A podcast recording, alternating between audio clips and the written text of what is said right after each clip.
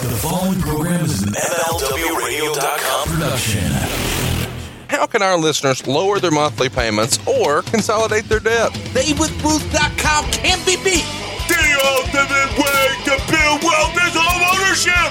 My little warriors need to become homeowners forever. Tell the credit card companies and your greedy landlord, you're fired. You don't need no money out of pocket. Ha! Free, Baba. Go to save with SaveWithBruce.com or I break the back of the jabroni. I was hoping to talk to Bruce. We want to personally help you get started saving money, buying the home of your dreams, and help you get out of debt right here at SaveWithBruce.com. We make this fast, we make it easy. It's just a few clicks to get you started to saving money immediately. Start saving with just a few clicks. Right here at SaveWithBruce.com. NMLS 65084. Equal housing lender.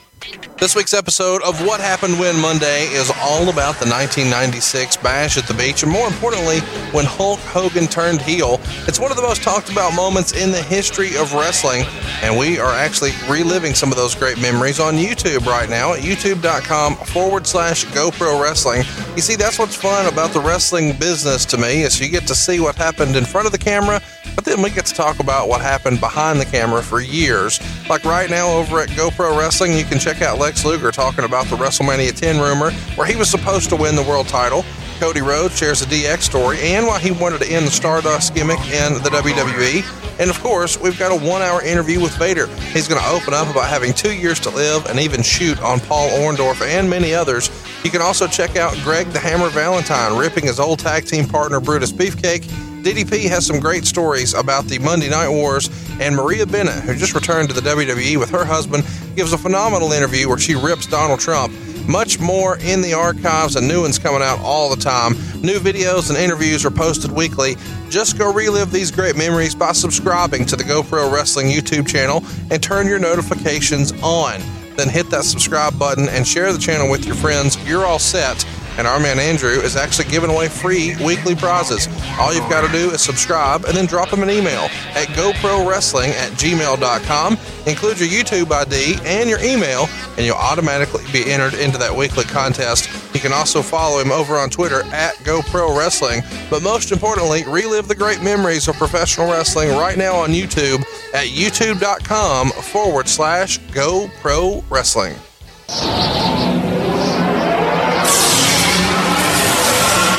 To WHW Monday. Tony Schiavone and Conrad Thompson talking about the great years of World Championship Wrestling, the NWA, and Jim Crockett Promotions. And now let's go to the ring.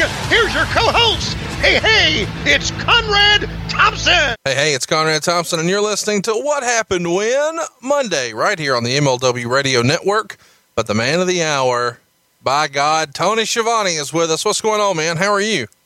Hey, Conrad, what's up, buddy? What's up, Slapdicks? And boy, are we excited because our countdown is on to our live show coming up on the 9th of July at Three Links in Dallas. We are going to be live on stage. I can't wait to see you and Bruce and all three of us do a belly bump before the day is over. So we're having a lot of fun. We've uh, we appreciate all the response to our program so far.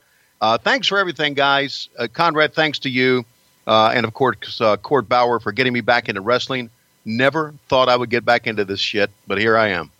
Uh, and you're knee deep, man. We're actually promoting live shows. It's our very first one. We want your support. We want to see you this Sunday in Dallas at Three Links on Elm Street. There's only one place to get your tickets. It's WHWLive.com. We've got a lot of fun stuff planned. We're going to talk a little Monday Night Wars with Bruce and Tony. And of course, we're going to talk about Tony's year with the World Wrestling Federation. We're specifically going to focus on SummerSlam 1989. There's got to be some fun Vince McMahon stories in there. Uh, all that and more. It's going down this Sunday in Dallas, just before Great Balls of Fire. Tickets are still on sale at WHWLive.com. And if you've ever wanted to meet Tony or meet Bruce or pick their brain or have a question, this is your chance to do it. We're opening the doors at one o'clock. Everyone is welcome to come on in. There's no like separate levels or tiers of tickets. Everybody's VIP. Get as many pictures, autographs, pick their brain, come fellowship from one to three. And then from three to five, we're going to make you laugh It's WHWLive.com. But this week, Tony, we are going back to our traditional poll format, and we had a poll where the 1996 Bash at the Beach is the runaway winner. But before we get to uh, Hulk Hogan turning heel, let's talk about last week's Horseman episode. We've kind of put a bow on the Horseman for now. Uh, we'll pick back up in the future with more Horseman episodes, I'm sure. But what was the feedback overall you got from our two Horseman episodes? Well, the most feedback I got was the story about uh, Barry Windham hitting me in the back of the head with a Whataburger, and I'm falling asleep with the Whataburger on the back of my head. That's the most feedback I got online and from everybody on Twitter. Everybody has their own opinion, Conrad, on uh, who's their favorite horseman. Uh, and obviously, you and I have our own opinion as well. Still, I go back to the, the original Horseman days uh, with Ole Anderson part of the group. But I think it's it's very interesting how even today, uh, and I know the Horsemen have been inducted into the WWE Hall of Fame, but even today, how the Horsemen have a profound impact on wrestling fans and how they were probably ahead of their time as far as groups are concerned or, or factions or gangs, if you will, are concerned. Uh, the Horsemen uh, live in wrestling history even today. Uh, and I'm, I'm really, uh, and, and I go back and, and I still look at some of that stuff and I think, my God, I was holding the microphone for some of this legendary stuff. It's it's just absolutely amazing. So I'm I was pretty thrilled about that. We interrupt your current program for a special announcement from What Happened When Mondays with Tony Schiavone. We are pleased to announce a very special exclusive opportunity for fans of What Happened When to enjoy the Tony Schiavone Experience the day before the podcast Super Show in Dallas, Texas on Saturday, July 8th from 7 p.m. to 10 p.m. at a secret location. To sign up and confirm your spot or for more information, go to facebook.com slash WHW Monday. The first 10 listeners to sign up and confirm payment for the Tony Schiavone experience will enjoy dinner with Conrad and Tony and an exclusive VIP lanyard, a signed 8x10 of Tony, some What Happened When swag, a lifetime of memories, laughs, and good times. And there may be a surprise or two as well. We are limiting this experience to 10 listeners, so first come, first serve. We aren't buying you dinner, but you will get a once in a lifetime chance to hear stories, ask questions, and have a fun, intimate evening with Conrad and Tony. This is our first one, so count on being blown away by the experience. Now, once again, this is the day before the Super Show in Dallas on Saturday, July 8th from 7 p.m. to 10 p.m. For more information or to sign up and confirm payment and your spot, go to facebook.com slash WHW Monday. That's facebook.com slash WHW Monday. Hope to see you there. We now return to your scheduled programming. Well, and we're thrilled about it too. And, and, we want you to go enjoy that in the archives. It's Horseman Part 1 and Part 2. Over a quarter million of you have checked out those shows so far. We really appreciate all the support there. Uh, but now let's get into why we're really here. It's the 1996 Bash at the Beach. Uh, but before we do so, we ought to give a quick shout out to our friends over at worldofwrestlingfigures.com. If you've been having trouble finding a hard to find wrestling figure, some sort of rare piece of memorabilia you'd like, you can find all the rare classic superstars, elites, two packs, and many other rare wrestling figures at worldofwrestlingfigures.com. Now, Bash at the Beach 1996 happened. Uh, it's hard to believe that this is the case. 19 years ago, on July 7th, from the Ocean Center in Daytona Beach, Florida. Um, Tony, when I tell you that this happened nearly 20 years ago, how old do you feel? I feel, I, I feel like, uh, you know, when you watch it, it doesn't seem like it was that long ago. Right. But then when you sit back and you think about it, it makes me feel old because I'm looking at some of the people in the stands who are like kids and thinking, boy, those guys are in their 30s now. Sure. And uh, so, yeah, I'm I'm an old fart, man. Man, am I ever. But even though I'm old, some of the things that apply to wrestling back then to me are are important throughout history. Uh, and uh, that was quite a moment for us. It was quite a moment in the business. And it was really the moment uh, to me that set the table for the Monday Night Wars that one night. Yeah, it's Uh, re- it's really hard to argue that. You know, there was so much going on in wrestling, but everything was still kind of um, not near the level it could be. And so you started to see WCW kind of dig themselves out of a hole with Nitro. And 96 would be their first really profitable year. And of course, they would go on to eclipse that in 97 and 98. And we kind of know what happened after that. Um, but WCW was kind of leading the change here. And it felt like prior to this angle, a lot of what WCW had done was just kind of copycatting what Vince had done or recycling old Vince ideas. And this idea and its execution would be really one of the first things that the WWF had to play catch up on. Would you agree with that? Yeah. Uh, and I know we'll probably touch on a little bit later in this podcast, Conrad, but going back and listening to that interview that Hogan did in the ring after he turned was a spectacular heel interview. Oh, yeah. And it, it crossed the line between what is real and what is not because it was an interview about the WWF, about the fans supporting him, and about coming to WCW. It kind of tied everything together, and it became almost like a shoot interview. And it may have been a shoot interview, who knows back then. Uh, but uh, it, uh, to me, it, it goes down as one of the most important and one of the best interviews that we had ever done. Uh, without question. Um, before we get into that, let's talk about just the show itself. Bash at the Beach 97 and 2000 took place at the same building here, the Ocean Center in Daytona. And this seems like a, a theme for WCW. They would run the same pay per views in the same towns and often the same buildings year after year after year, going all the way back to Jim Crockett Promotions. Why do you think they continued this tradition here? They had great relationships with buildings. Uh, some buildings they couldn't run, and some buildings that they ran, they knew that they would get a good house. So a lot of it was just based on uh, doing yeah. the same thing every week or every month, and and knowing that you would have a good house, and just going into markets where you had good TV clearances. Those were all important parts of it. I mean, you could venture out, and, and Crockett did eventually, you know, venture out, uh, but it was expensive to venture out from Atlanta uh, to places out west where you weren't sure that if you had a good enough TV clearance, or if you weren't sure you had a good building you know, forever in New York, uh, the New York City market, we ran the Nassau Coliseum. That's because we couldn't run Madison Square Garden. Uh, and uh, Philadelphia, we ran the Civic Center for all those years because we couldn't run the Spectrum. Uh, that changed, of course. We started running the Spectrum a little bit later on. But they, they went to the same places because they had good relationships, they had good clearances, and it was a good place to draw people. I mean, it, you know, it's it's logic. It's really uh, logic when you talk about booking venues. Well, and it obviously worked. Uh, Bash at the Beach drew a sellout of 8,300 fans, and it sold out roughly two and a half hours before the show. Uh, but they had more than 2,000 walk ups turned away, so they could have even packed more in there. Um, allegedly, the paid attendance, though, was only 6,400 because WCW not being sure if they could sell it out or not, started a paper in the last week. Right. So 6,400 folks actually paid for their tickets. 2,000 paying customers were turned away. It's weird to think about this in terms of this being one of the more famous pay per views in history.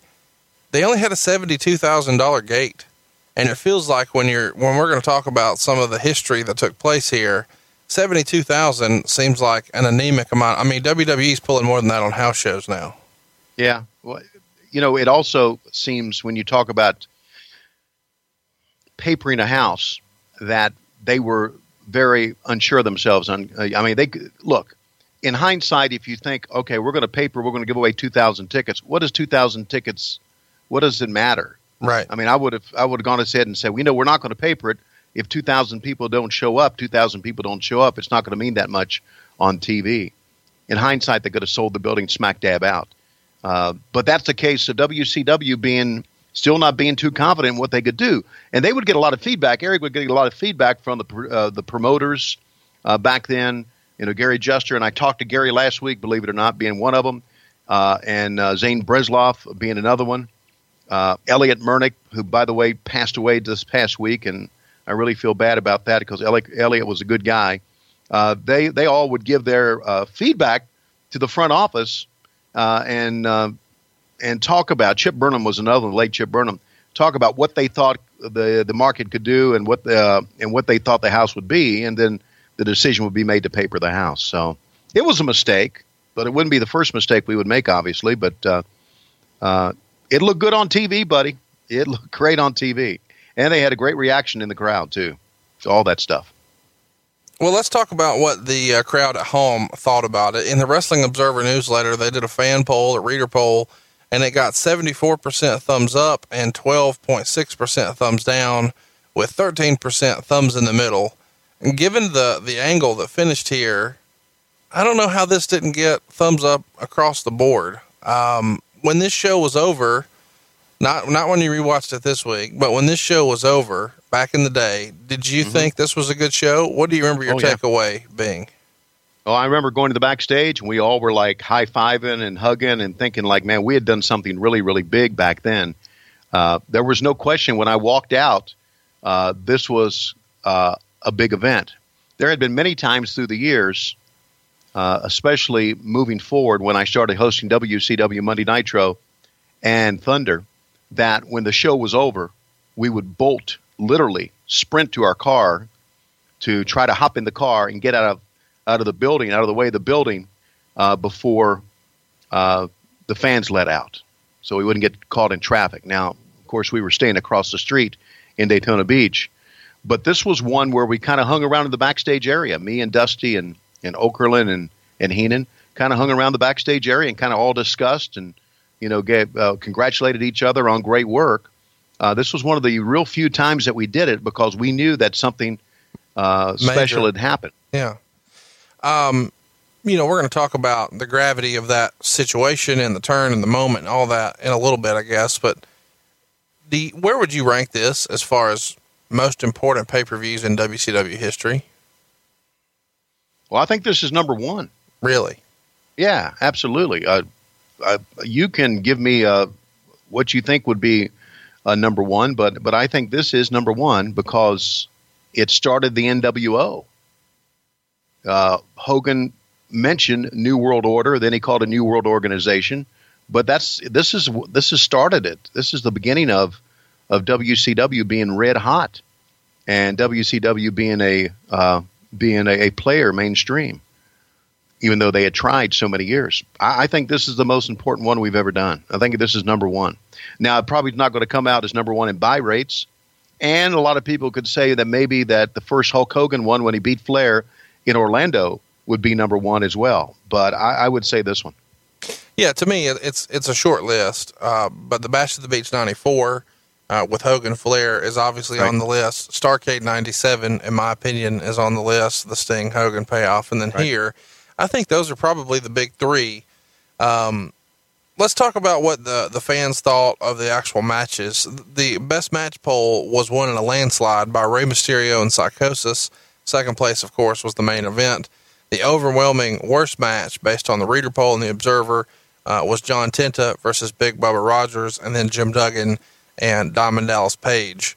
Um, before we get into the show, let's kind of talk a little bit about the background and what led to the pay per view. Of course, on May 27th, this is 1996, of course, Scott Hall makes a very shocking and unexpected debut by walking through the crowd on Nitro, and I'm sure we'll cover that in long form on another time.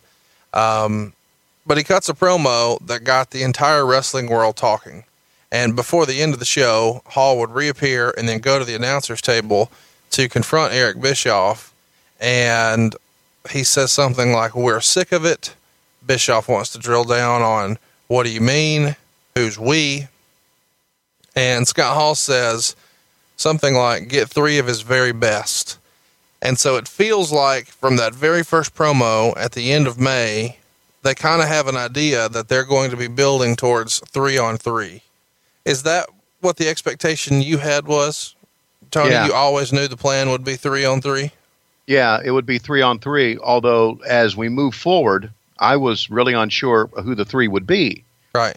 This moment, I, I think, uh, and we talk about important moments in WCW. This was a very important moment.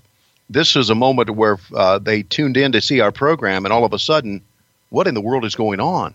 It looked like what Eric wanted it to look like a guy on his own walking out of another company through the crowd to this company. And that started I, I really think people going back and forth wanting to know even more than than Luger showing up when he showed up on the very first Nitro. I think this one was more, and, and I'm not saying that one is a bigger star than the other, but the guy because he walked in on the crowd and through the crowd, I think this started fans going back and forth between the two shows. I think it helped out both shows. It, it helped out both promotions in Oh, hindsight. No doubt about it. I mean, it was it was the match that set the business on fire for sure. A- And Scott Hall has given credit over the years to your broadcast partner that night, Larry Zbyszko, with giving him the idea of coming through the crowd to really make it look like he was coming from the outside of WCW as opposed to walking down the ramp. Do you remember that being a Larry Zbyszko idea?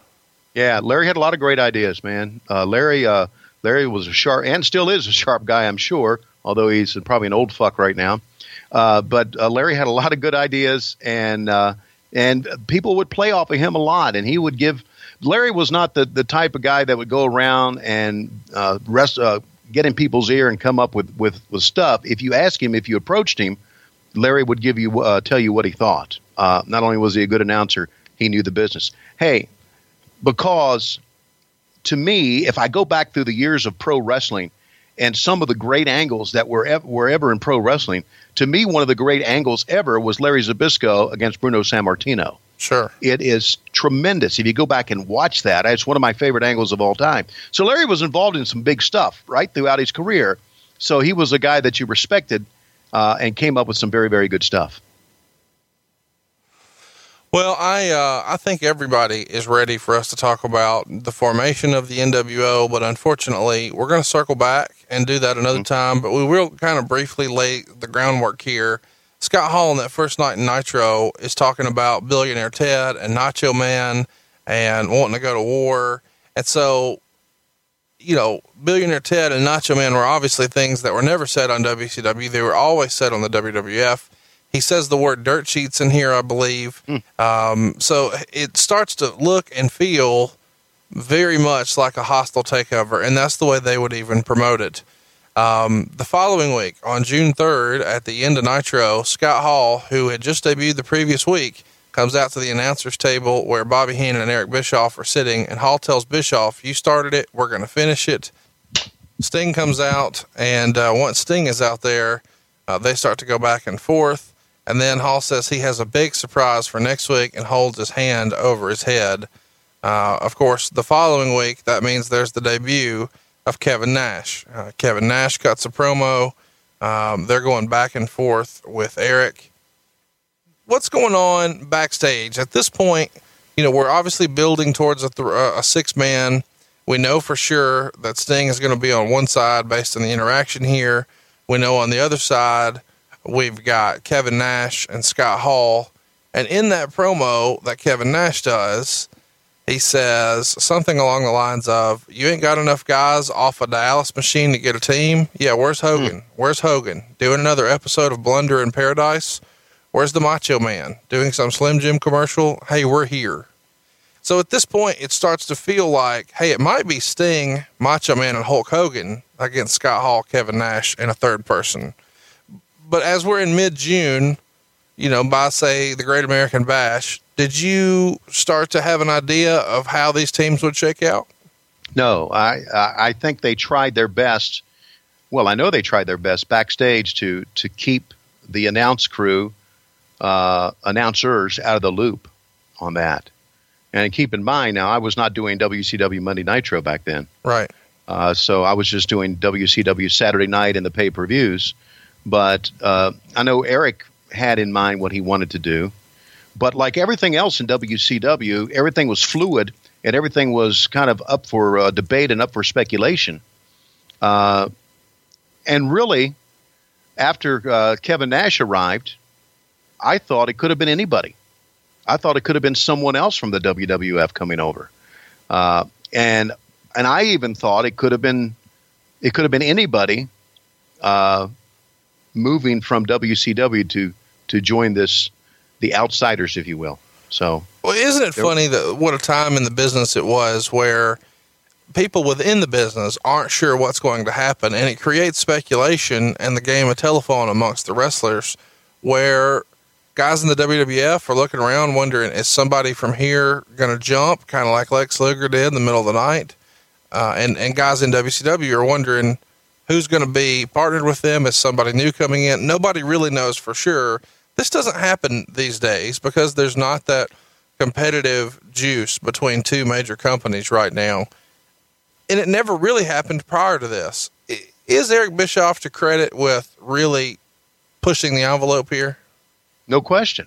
He was working the boys, which you kind of had to do uh, to try to make things real. You know, you worked the crowd, you worked the program, but now you're working the boys. And so that brings up a lot of uh, speculation. The boys were the guys who fed the dirt sheets, and they didn't know what was going on. So everybody was kind of taken off guard for this. I'm glad so, you yeah. said that. I, want your opinion on this. Ric Flair and Bruce Pritchard and, and, a handful of other guys I've heard over the years say they didn't like working the boys. And anytime somebody was working the boys, they thought it was bullshit and not cool.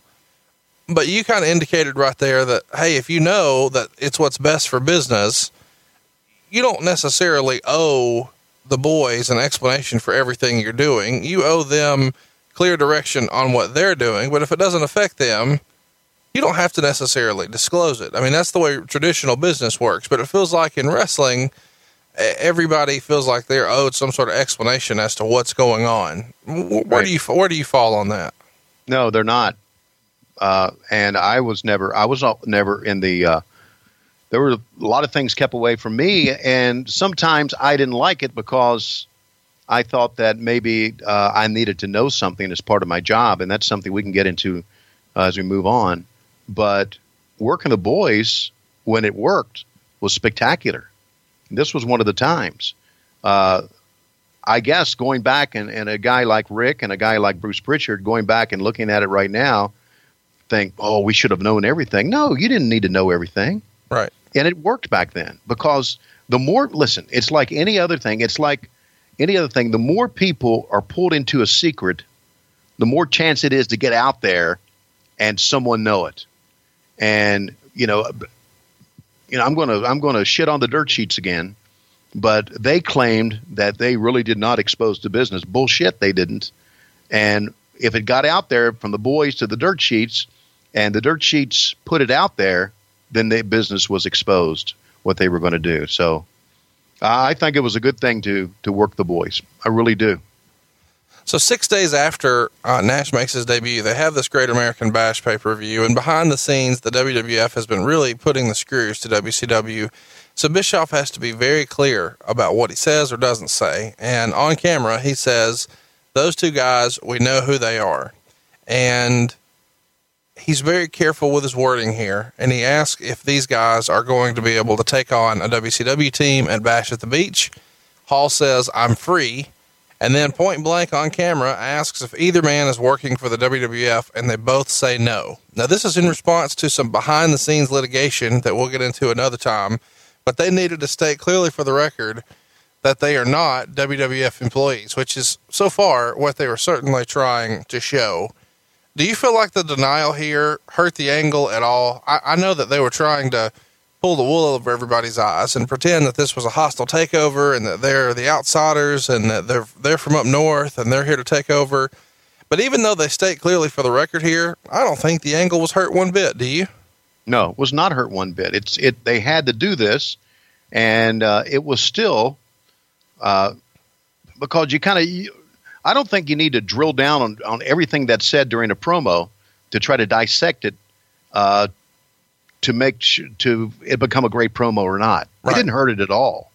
I mean, it's still the the fans were still wondering who's next, so to speak, uh, regardless of how, what they said.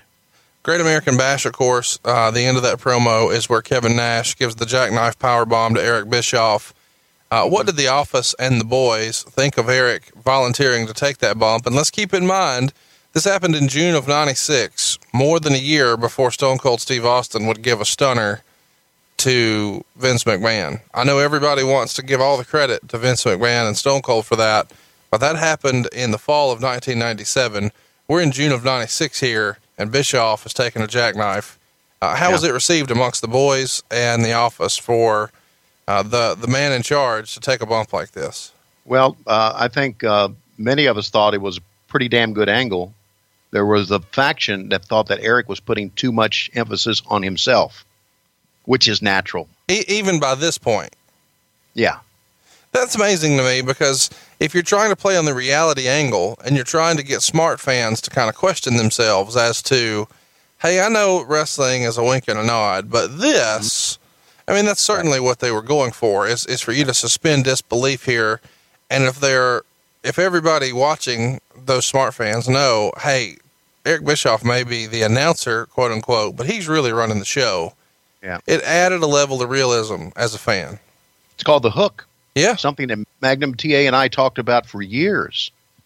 Uh, Magnum was a big wrestling fan as I was. Uh, he was in Virginia. I lived in Virginia. We watched the same programs.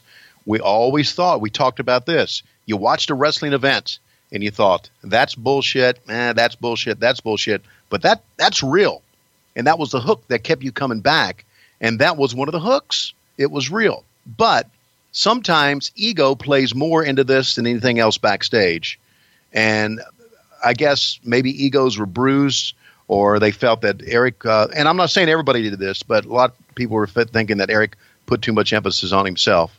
Uh, and of course, now they even f- thought more of that moving forward. But uh, uh, so it was kind of a mixed reaction.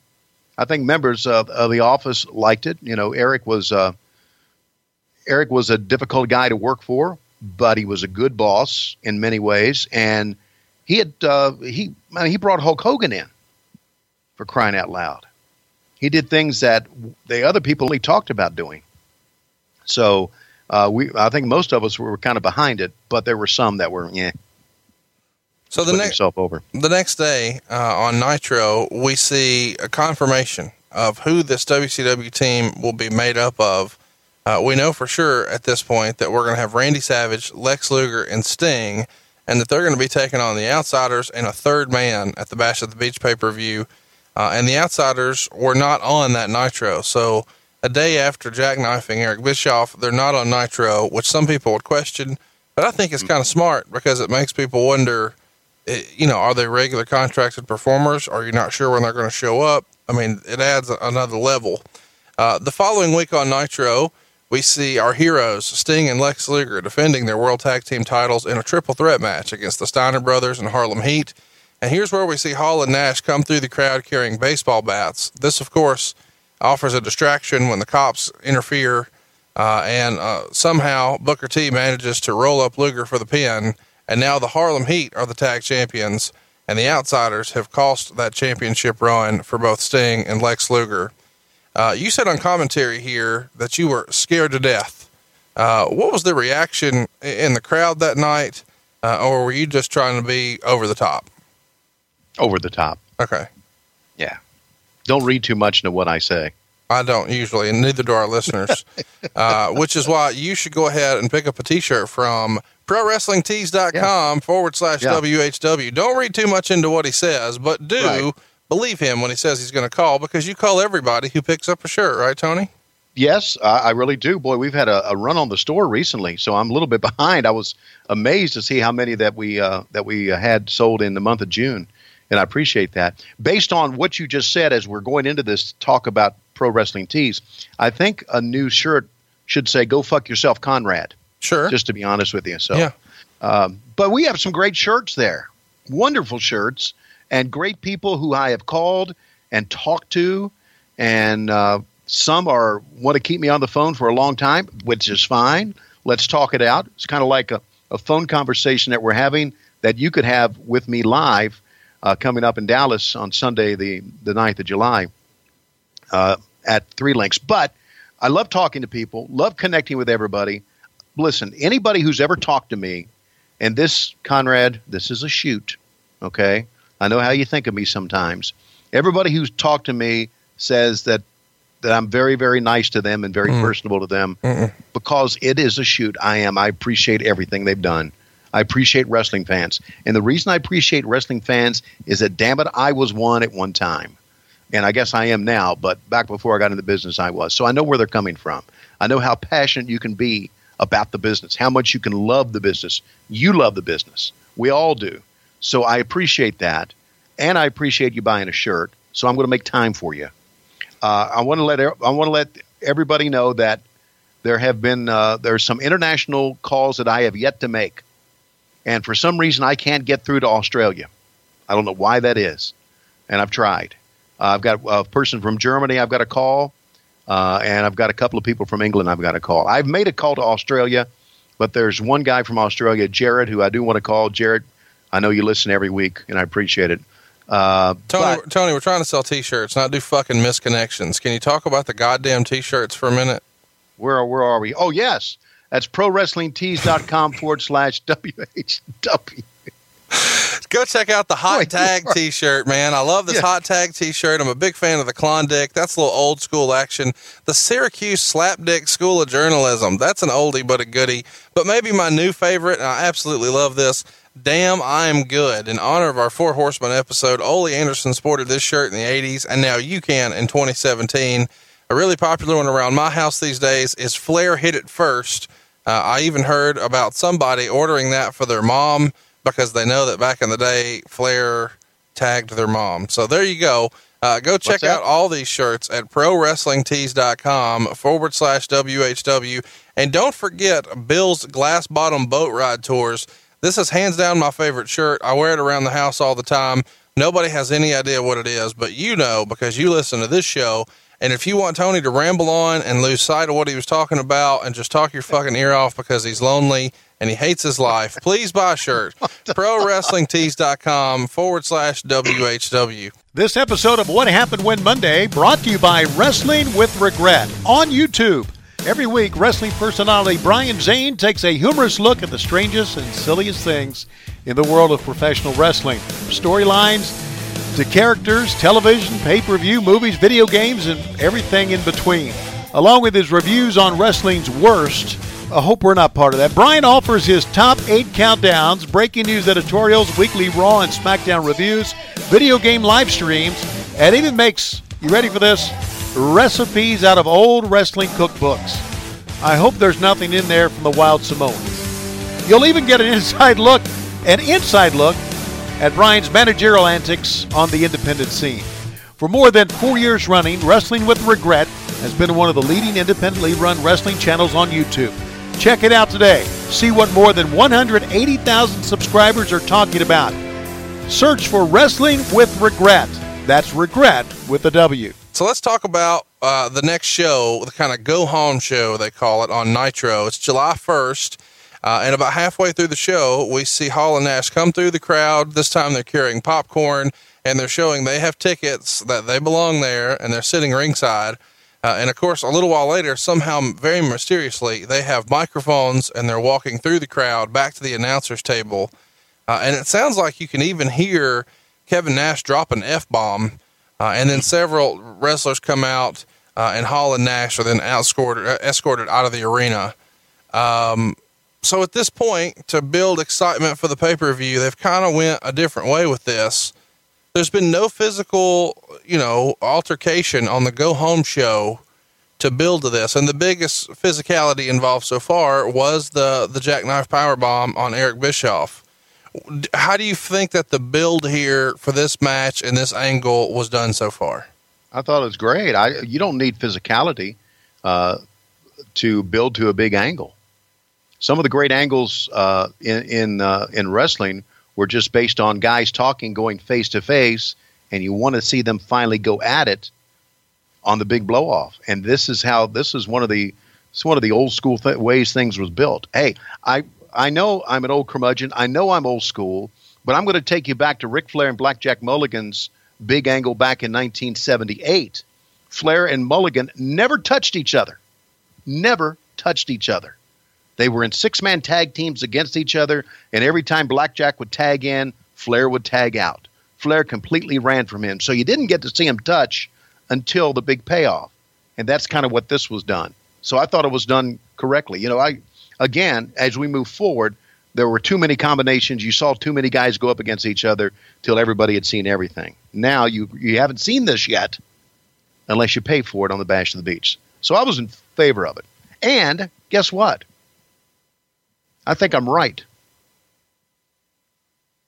Well, I can't argue. Uh, let's talk. Let's talk How about about let's talk about the uh, actual card that night. We had a dark match with Jim Powers and Hugh Morris. What's your favorite Jim Powers match, Tony? Uh, the one with Hugh Morris because it was dark. I love that. How do you like your Jim Powers matches? Dark. Uh, in the, I mean, that, that's Jim, the shirt. Jim was right okay. Jim was he was a good guy. I'm, uh, these are jokes. Will you quit apologizing?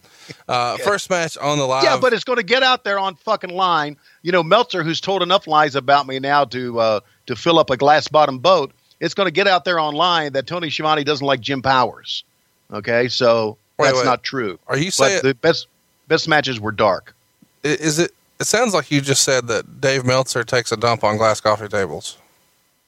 No, Dave Meltzer is the dump on glass coffee tables. Oh my! Let's move along. Uh, first match on the card. We I shouldn't have said that. I'm sorry. I shouldn't have said that. Yeah, fuck it. Keep going. the Steiner brothers beat Harlem Heat by DQ. So the Harlem Heat retain the tag titles. They only get about five minutes, so it feels like an okay match, but fairly rushed.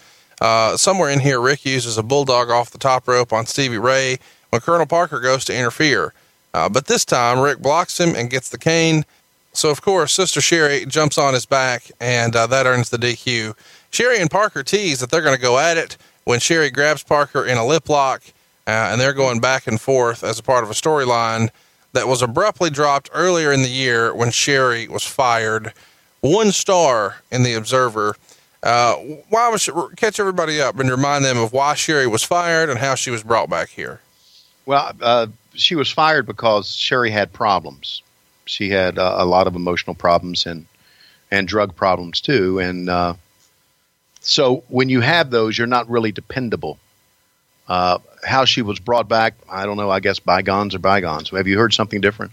No, I, I didn't. I don't know any sort of rumor and innuendo. I just know that she was always well liked, but kind of uh, a Yeah. sympathetic figure in that she Yes. seemingly had some problems and everybody was pulling for her, but she had trouble keeping it together at different times. You're exactly you. You hit the nail on the head, and that's exactly right. But sometimes there's more rumor and innuendo out there that I haven't heard about, but it was pretty apparent. Again, sympathetic figure, one of the great workers ever as a female. I mean, she would do a lot of shit.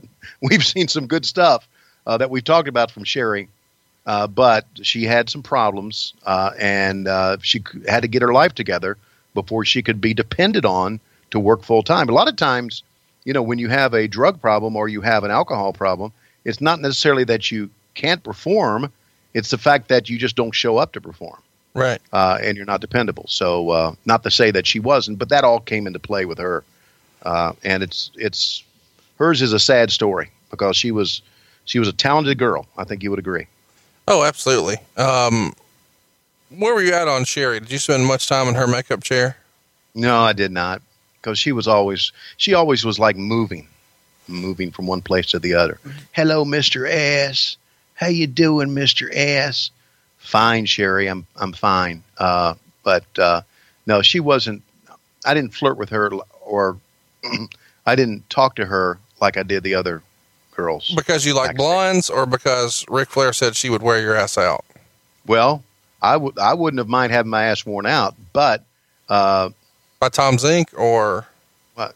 wait, wait a minute. Ric Flair said she would wear your ass out. Where does that story come from? Where did you pull that story out of your ass from? So Bobby Walker pinned Billy Kidman in two minutes with a spear headbutt off the top rope. Uh, Walker nearly fell off the top rope here, and uh, Meltzer would write, both guys would work very hard and did nice high spots while they were in there.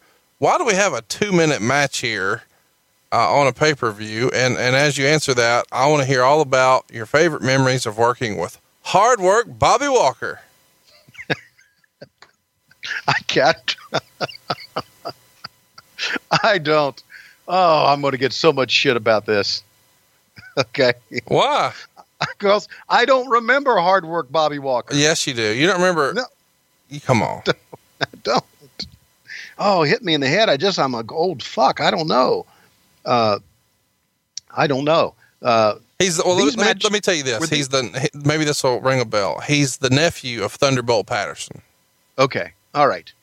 He All right. sued with Sonny Onoo Right. Yeah. and exactly. Hard Body Harrison, Exactly. and he won a discrimination lawsuit and, a- and a pile of money. Uh huh. He was managed by Teddy Long. Right. Any of this ringing a bell? Yeah, it is because I was deposed in, in one of these things. Oh, so you don't want to say anything because you don't want to get sued again.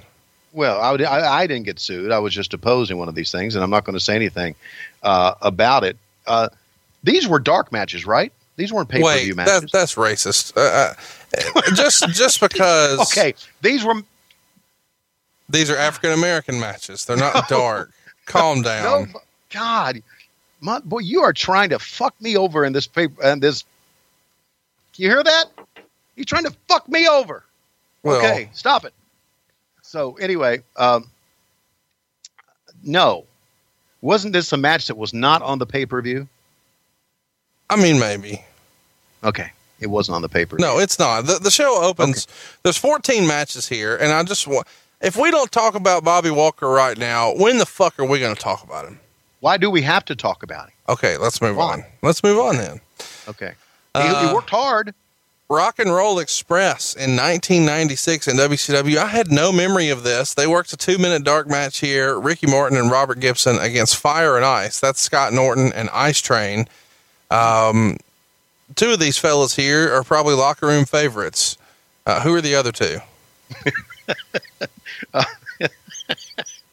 The other two would be would be uh, Fire and Ice. maybe. I don't really remember. I got you with that one. I got you with that one. I don't really remember anything about Rock and Roll Express in 1996. Can you catch us up about you know this run and why it didn't work out? Is this? It feels like something that Bischoff would have just shit on right away as being too Yeah. southern for him. That's exactly what it was. Too southern for him. And let's face it, Ricky and Robert have been the Rock and Roll Express for 10 years by this time, in mainstream, even before back then. So uh, Eric was tired of the gimmick, and Eric was tired of everything southern, which was wrong. Fucking wrong. So let's process uh, our fifth and final dark match here. It's Eddie Guerrero versus Lord Steven Regal. You've got two of the greatest performers of all time, and they get three minutes and 38 seconds. Uh, Regal loses by schoolboy. They only get half a star. So let's run through the dark matches here so far. We've got Okay, the these are matches that are not on. not on pay per view. The Steiner brothers, Harlem Heat, Billy Kidman, the Rock and Roll Express, Eddie Guerrero, and Steven Regal were not on the pay per view. Now, John Tenta, Jim Duggan, the Public Enemy, Joe Gomez, Mongo, Disco Inferno, Diamond Dallas Page, Big Bubba, Mhm. the Taskmaster. I'm just naming guys that are on there. You're, you're trying to put Diamond Dallas Page in the same group as Joe Gomez? Is that mm. what you're trying to do? No, I was just listing names of people who are on Oh, the okay. show. All right. But I'm just right. saying I find it interesting that a few years prior to this, maybe several, the Rock and Roll Express were main eventing all over the world. A few years after this, Eddie Guerrero will be world champ. Lord Steven Regal has probably always been regarded as being one of the very best performers in the history of the business. Billy Kidman would go on to a bigger push. The Steiner brothers had been and would be again main events. Uh, Harlem Heat, I mean Booker T, holy shit, one of the all-time greats. These guys, none of them on the pay-per-view, but we've got room for some of these others. I don't understand the rhyme or reason here. Do you There's know? none. Okay. No, I, I don't either. And it's pretty apparent because you talk about Eddie Guerrero and Steve Regal going, what, two and a half minutes? Yeah, I mean, all these early matches are just a handful of minutes. You've got four Right. minutes for Jim Powers and Hugh Morris. Process that. Four minutes for that. Now, Eddie Guerrero and Steven Regal get three minutes and 38 seconds. The Rock and Roll Express get two minutes and eight seconds. How's that possible? Well, they want uh, they they put too many too many matches in the in the uh, matches not shown on the pay per view. Put too many in there, uh, and we had a pregame show, if you'll recall, on uh, that was sent out to all the uh, satellite providers and cable providers that you could tune in. It was kind of a countdown to the show, and I guess this was to get the crowd whipped into a frenzy to get ready to go. You always try to put a dark match or two to get the crowd into it before things started, but this was too many. And you're right. To me, okay, to me, not putting Steve Regal or Eddie Guerrero on the pay per view and putting Joe Gomez on the pay per view, somebody should be somebody should be beaten with a fucking stick. that was one of my follow up questions. Steve McMichael and Joe Gomez make the pay per view. but Eddie Guerrero and, and Lord Steven Regal do not. Can you give me two reasons why? Ma- ma- maybe it's because they wanted to uh, put uh, Deborah. Mc- oh, thank you. I was getting to that. Well, uh, how when we first started this show at the beginning of the year, anytime I started a story about WCW, you would sidebar about your love of Deborah McMichael's breasts. Yeah, right. And now Right. here we are six months later, and I'm I'm teeing up Deborah boob Yeah. stuff, and you're just missing it. Are, are we so Well, far no. past boobs, and we're now No. into Klondike Bill public dumps? No, no. I just don't want to the listeners out there to get the impression that, that I'm a creepy old bastard. Well, too late. So let's talk about the actual pay per view itself. When the show comes on the air, we're treated to a little bit of a video package, and then we go to you three guys. And if you're listening and you haven't seen this show in a while, I really encourage you to go check this out. You don't have to watch the whole show, just see the very beginning of this because I need you to see what exactly is happening here. Uh, this slapdick on the other end of this broadcast right now is wearing a double breasted jacket. Uh, it's blue and it, it it's clearly Dusty Rhodes. It's not yours. It's about four sizes too big. The sleeves are so long they're covering up your fingers. Uh, it looks like you're wearing Daddy's jacket. You have on gray pants with your blue jacket. Uh, and so, of course, when I think of gray slacks and a blue double-breasted blazer that's four sizes too big, I'm like, you know how we can really class this up? Let's put on a red fucking cummerbund. No, we're not in a tuxedo, but we're a slapdick and apparently didn't pack the right shit. Uh, so we have a red cummerbund and a red bow tie. What? How? I'm with Tony. Sh- I, I, I'm now with Eric Bischoff. WCW going out of business was your fucking fault. If you had any fashion sense, or you could find, uh, if you even knew a guy named Jim, much less could find one, maybe the company would still be here. All right, hold on, hold on a second. The family was with me during this entire trip. All the kids and Lois. Lois let you leave the house dressed like this. Lois dressed me. Oh God. She was she was in the hotel across the street. She dressed my ass. She said that's going to look good. Where did the jacket come from? Did you borrow that I- from Dusty? I no, I, I think I still have that jacket. I think, as a matter of fact, I would fill that jacket out here in 2017. But why are you worried about the way I look? because I needed content to make fun of today. And when I turned it on, I was trying to take notes. And once I saw what you were wearing, I just put my, my pen and paper aside and I said, show made. We've got it. Dave Silva, if you're listening, I need, of course you're listening. I need Yeah. you to Photoshop this version of Tony Schiavone with the gray slacks and the blue double breasted blazer that belongs to Dusty Rhodes and a red fucking cummerbund and bow tie in every Photoshop for like a month. Let's put let's put this Tony everywhere. Like where in the world is Carmen Sandiego? Okay, so why? How about this for a response? I was dressing up for Deborah. Well, it's I no look good for her. it's no Okay. wonder you never got them guts if that was the way you would try to dress up for her. because I, I wish that night, if you watch that, if you can look past Joe fucking Gomez being in the ring, that night I wish I was the little dog. I was going to say, do you think the dog would watch? Yeah, being held up against her bosoms, all nice and warm. How do you know they're warm? That's- Why wouldn't they be? You think they're they're cold? You think they're brittle? You think they're no? They got to be nice and warm. And didn't we do a good job of having her dress and accentuate those boobs? Now, no, we did not. I was going to say, I don't think you had her dress because it's clear from looking at the way you're dressed that nobody was paying any attention to what people were wearing. It was just you're Well, left good, to your own devices. Because the idea is to pay attention to the damn matches. You stupid son of a bitch. I tell you what, that men's warehouse commercial was full of shit. I did not love the way you looked. Fuck that guy. All right, so the first match, I can't wait to see you shit on this. This was a phenomenal match. It just goes over 15 minutes. We've got Rey Mysterio Jr. Uh, in in one of the to me the the best Rey Mysterio Jr. stuff was like 95 to you know early 98. That run right there is just outstanding. We're right smack dab in the middle here for Rey Mysterio Psicosis. Uh, they start with some fun mat wrestling, and then they're doing just one high spot after another, just crazy over the top stuff you've really got to see, in- including a leg drop off the top to the floor, which just sounds ridiculous. Uh, but they did it, and, and they're doing so many big moves here that we can't even recap them all. Hurricane Ranas, springboards, a lot of this stuff you've seen before now, but you've probably still not seen it as executed as flawlessly as it is here. Including there was a, a spot on the top turnbuckle where it looks like they're going to go for some sort of a razor's edge, but it is reversed uh, into a Hurricane Rana for the pin. It's outstanding. Uh, it gets four and three quarter stars in the Observer. I loved it. Everybody in my house this week thought it was the best match on the card. But you hate anybody who is Hispanic No. or wears a mask. No, I do not. I listen. I I, I do not. Now, you, you've been very I- clear. what I hate, what I hate is one fucking high spot after another high spot after another high spot that means freaking nothing.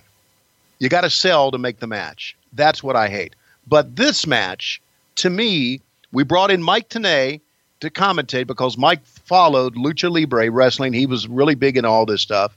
And Mike, this is to me, this is the beginning of of Rey Mysterio being a big star for us, uh, because Mike talked about the huracanrana, he talked about the top rope plancha, and he, he gave us some terms. And and I thought this was a a spectacular match.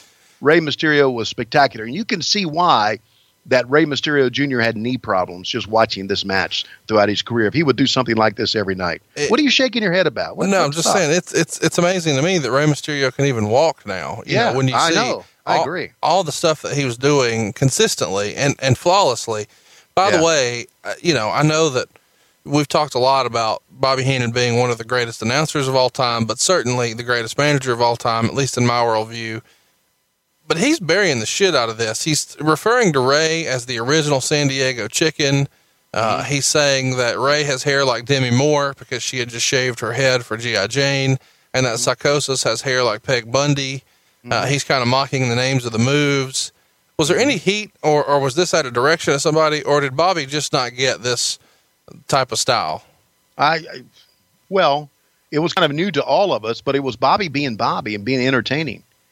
Uh, you think he was burying the wrestlers by being funny like that? Well, I mean, I- think when you're when you've got young guys on a card who are kind of unknown to the audience and they don't have, you know, if he's doing this with Hulk Hogan, I get it, right? Because Yeah, Hogan's right. established, and but with Mysterio and Psicosis mocking their hair and comparing their hairdos to women, and um, when they're they're already fighting an uphill battle because you've got the lead announcer who doesn't like Hispanic people or people who wear masks, uh, and. I'm just kidding. I know you like Dave Silva. I think you said he's my one. I'm done now.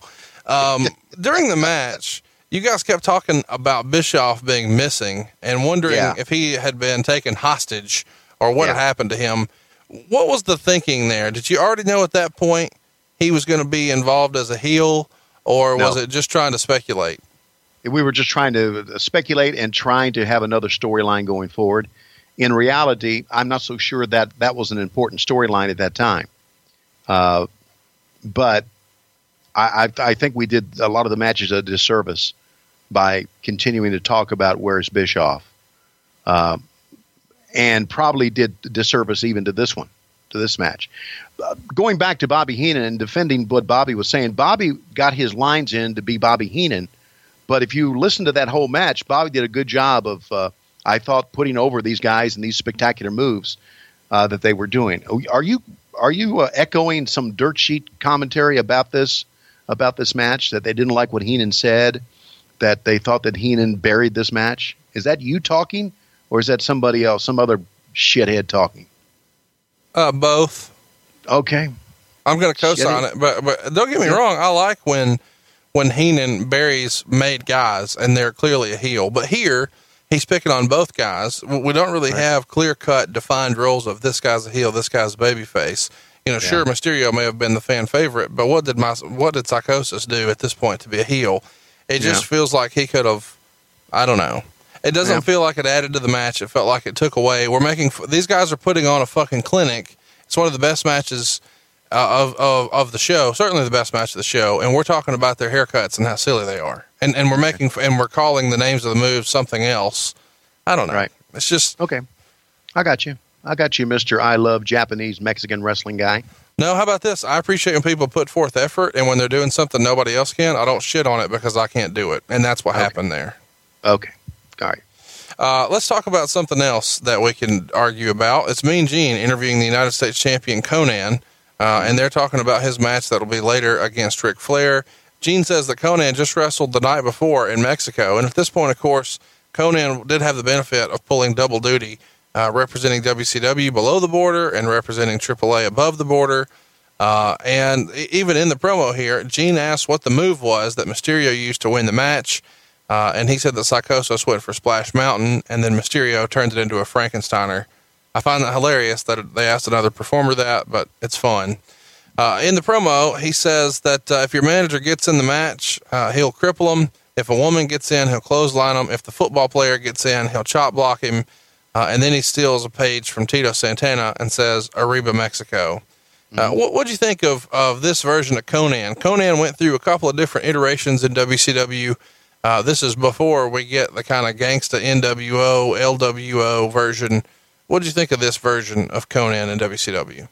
I thought Konnan was a great performer and, and always gave a good interview. When I first saw Konnan years and years ago on a WCW Saturday night, he had a mask and he did some things that were really cool.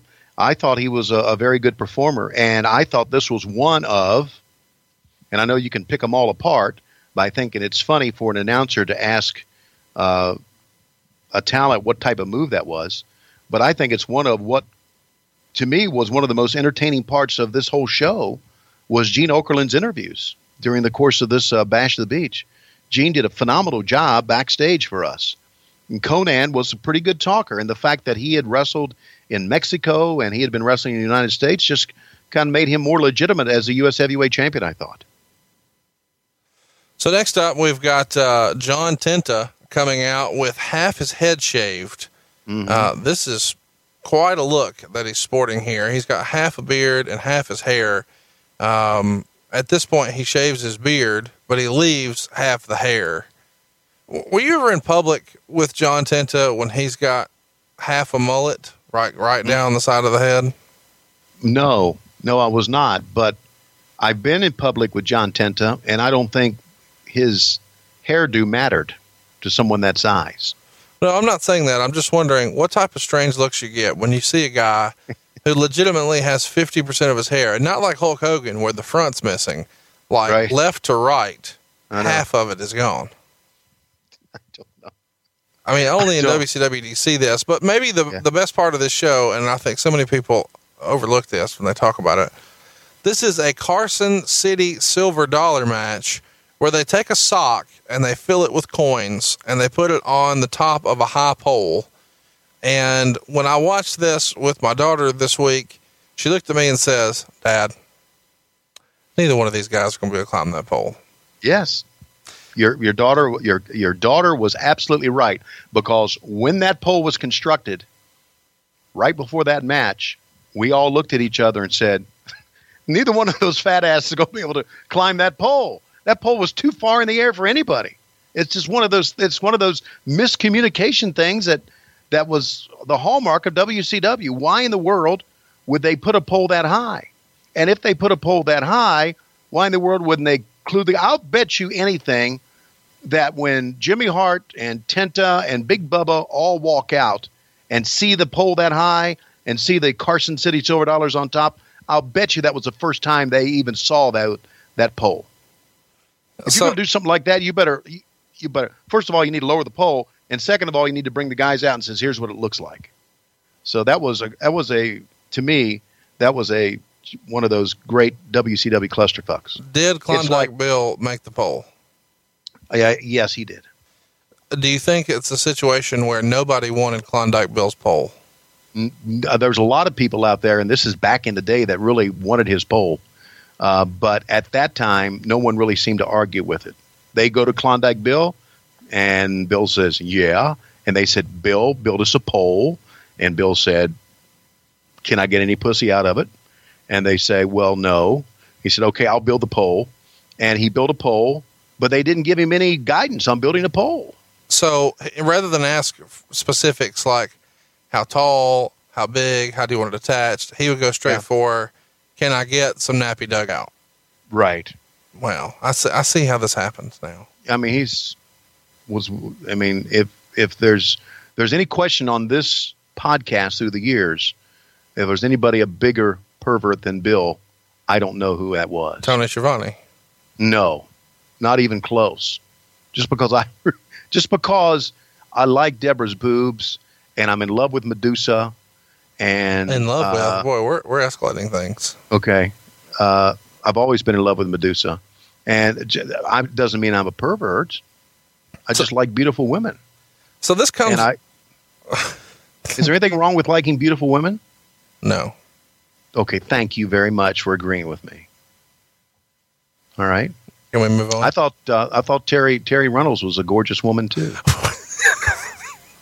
you fucking early onset Alzheimer's. We're not talking about Terri Runnels. Let's stay focused, old perv. I'm just so So this this poll, um, this Carson City silver dollar. yeah This to me sounds like a dusty idea. yeah it does, but okay, you have to admit that the fans popped when Tenta hit Bubba with the silver dollars. Now, here's what I'm trying to illustrate. They illustrate. did pop. The fans did pop. I'm not arguing. Go back that. and watch that thing.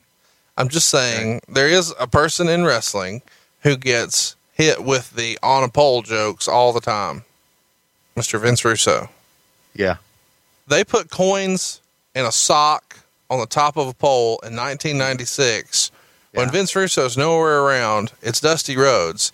And he did it with a guy who had half his hair, who was doing promos saying, I'm not a fish, I'm a man. To the point where as as Bubba is Okay. is whipping Tenta Uh-huh. with a belt, Uh huh. Heenan says he's hitting him in the gills. and then you said he doesn't have gills, and Heenan says, I know he's not a fish. It made me laugh.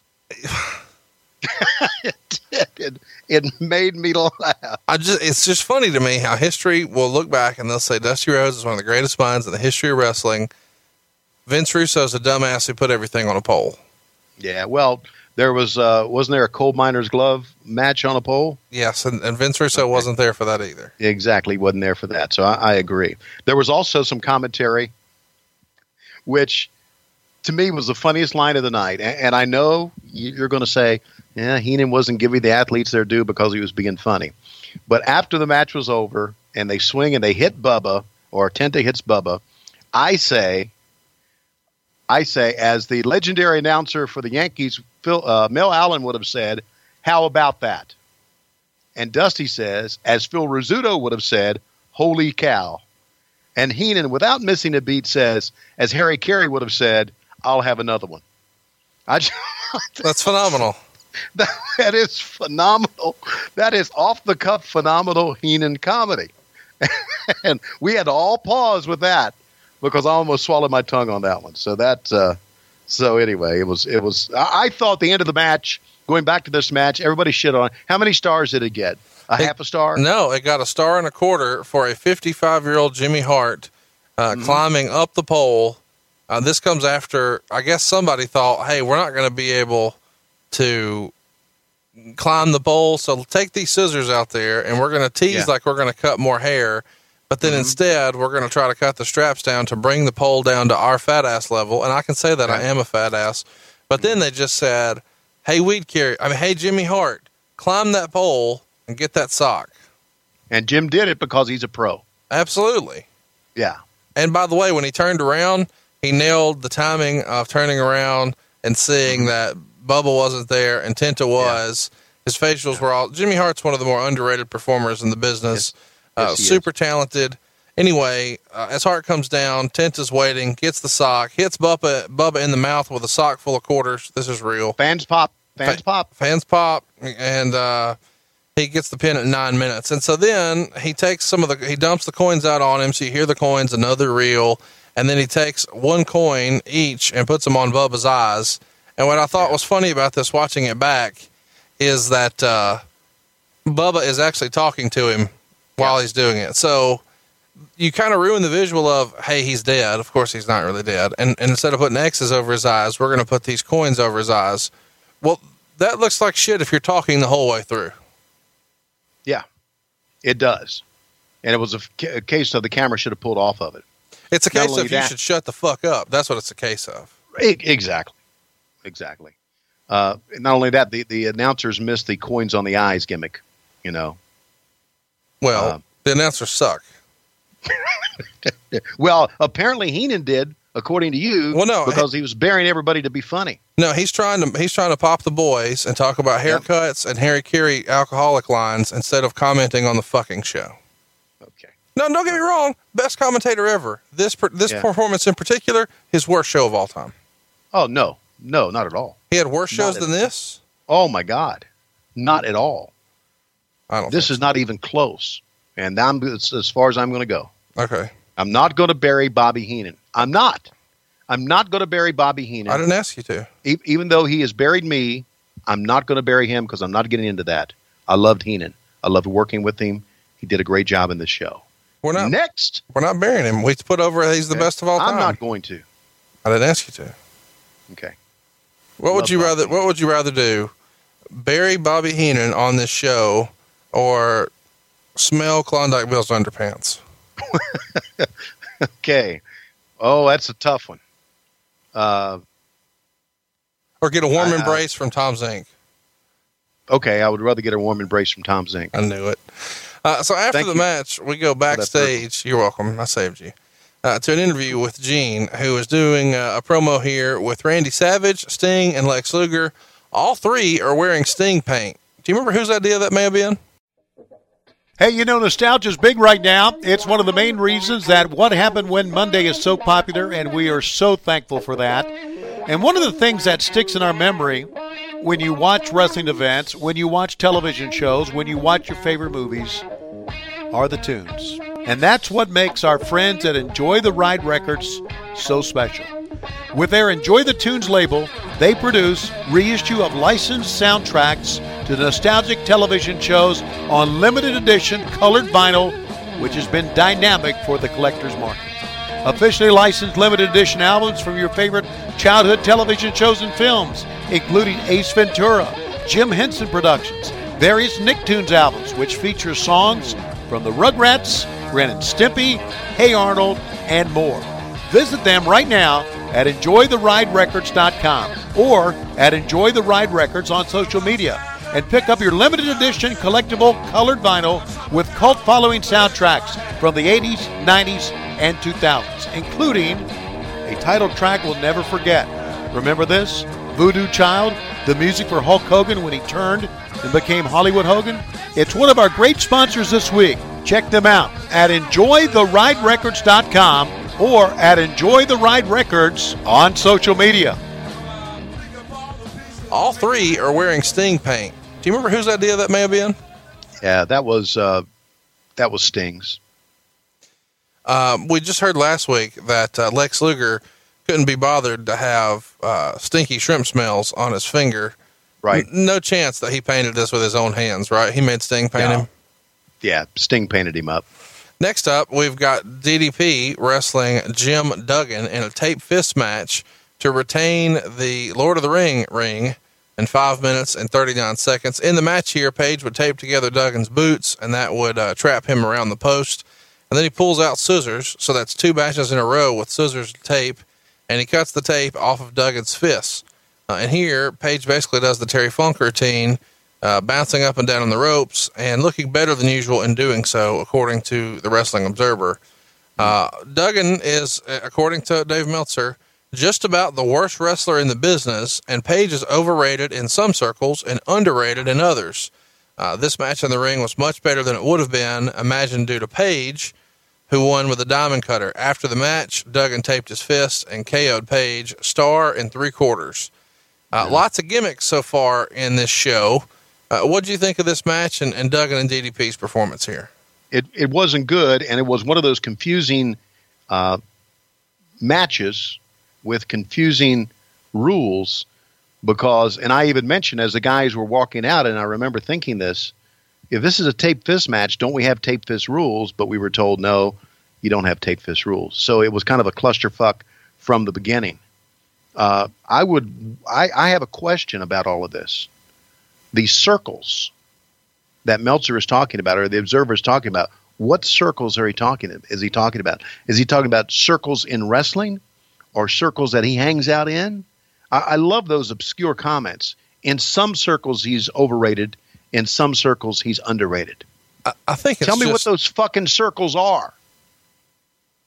No one can because it's a bullshit line. But the match, the match wasn't that good.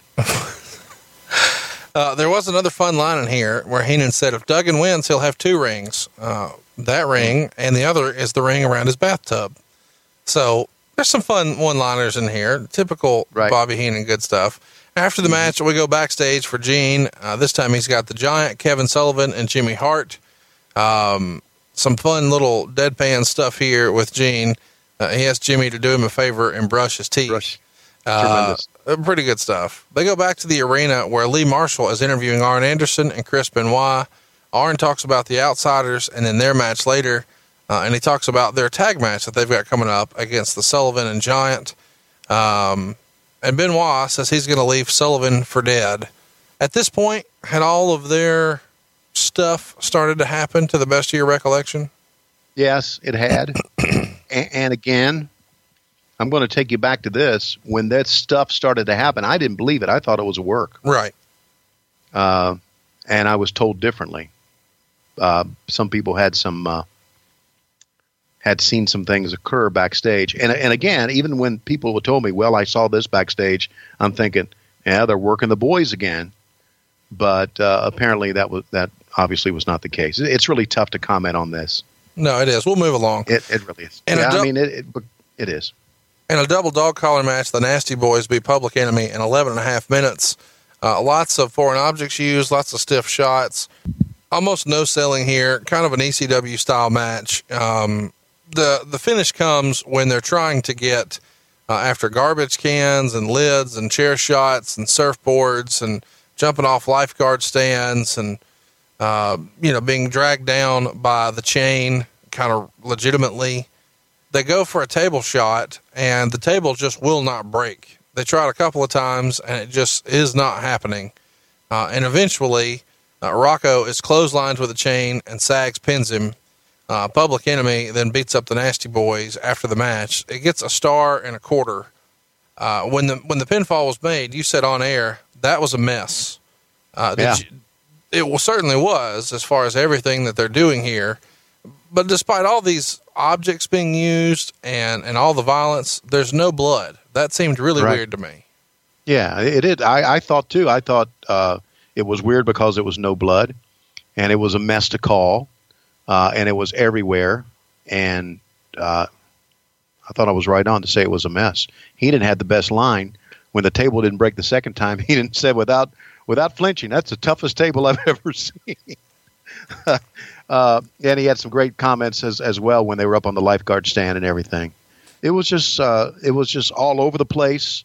Four guys going at it, uh, and just a mess. And it wouldn't be the last mess we would call, but it was a mess. It's not knocking on any of the guys. It's just They did exactly what they they do, right? But, but when there's two fights going on separately and you've got to go, you can't show either. You've got to show both. Right. Uh, it, it is a little confusing as a broadcaster, I'm sure, to say, okay, I'm Yeah. talking about the screen on the left now. Right, that- that- yeah. That's a lot to follow. We it was a match not made for TV. yeah. But the It- It should have been a house show. doesn't Yeah. seem like the crowd was that into this one either. I mean, I didn't feel like there was there was a lot of fanfare for this. No, there wasn't. Um, There wasn't. What did you think of Public Enemy's run in WCW? They had a run with the tag team titles. Unfortunately, neither man is with us anymore.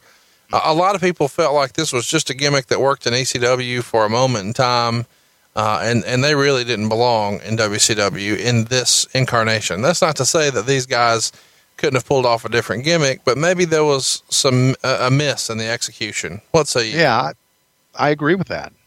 It was an ECW thing that didn't work for WCW. Uh, to the point to where, again, it's not knocking on anything at using tables or using gimmicks or using trash cans, but when you use enough of that stuff, fans become immune to it because it doesn't mean anything. I became immune to it, and I even was not in this match, but down the road. I said because the guys would start using trash can lids, if you'll recall, and and banging each other on the head with it. And I said during one match, I said, as you can tell, that trash can lid makes a lot of noise, but is really not having much effect. And I remember Meltzer saying in his somebody uh, told me may have been Scott Hudson that told me I'm not so sure because Scott would tell me all this uh, stuff. uh, Meltzer said, or that why would Schiavone ever say anything like that? Because they weren't selling it. Right. And if they're not selling it as performers, How getting hit in a trash can lid, then how should I sell it as an announcer? Right. Because if you get it in in real life, if you get beaten over the head with a trash can lid a couple of times, you're not going to pop back up. I don't think. It sounded loud, it looked good, but it, it- to me it, it exposed the violence of it. It was just high spot. But anyway, going back to it, yeah, I don't think the ECW stuff played too well in WCW. After the match, we go backstage. We see Gene standing in front of the Outsiders dressing room, and there's four cops standing in front of it. Uh, and here, after this, we are treated to Dean Malenko and Disco Inferno. Uh, they go about 12 minutes. Uh, Dean gets the win with a Texas Cloverleaf to keep the WCW Cruiserweight title. This is probably the second best match on the show. And uh, I thought both guys did really good here. I, I've always felt like Malenko never got his due. Uh, a lot of people would say it's because of his personality or his promo or that he was too serious as a wrestler. Uh, but either way, I thought this was a good match and really showed what these guys were capable of. Um, uh, the pin comes when Malenko used the Tiger Driver and then the Cloverleaf. Uh, Meltzer would give it three and a quarter stars and says, "quote This was a good Japanese style match. What'd you think of it?" It was a good match, uh, and it was a pretty good story that I think we told as announcers. And uh, Glenn, the Disco Inferno, did a good job of of really portraying in the ring in that he had a chance maybe to win, but he was too much into his disco, into his look, and everything to even make the covers in time. I thought that was a pretty good story within the match itself. So I agree, it was a great match. Uh, I loved Dean Malenko, and I, I think the the comment that he was a too serious of a guy is not accurate at all. Dean Malenko was really backstage, pretty funny guy.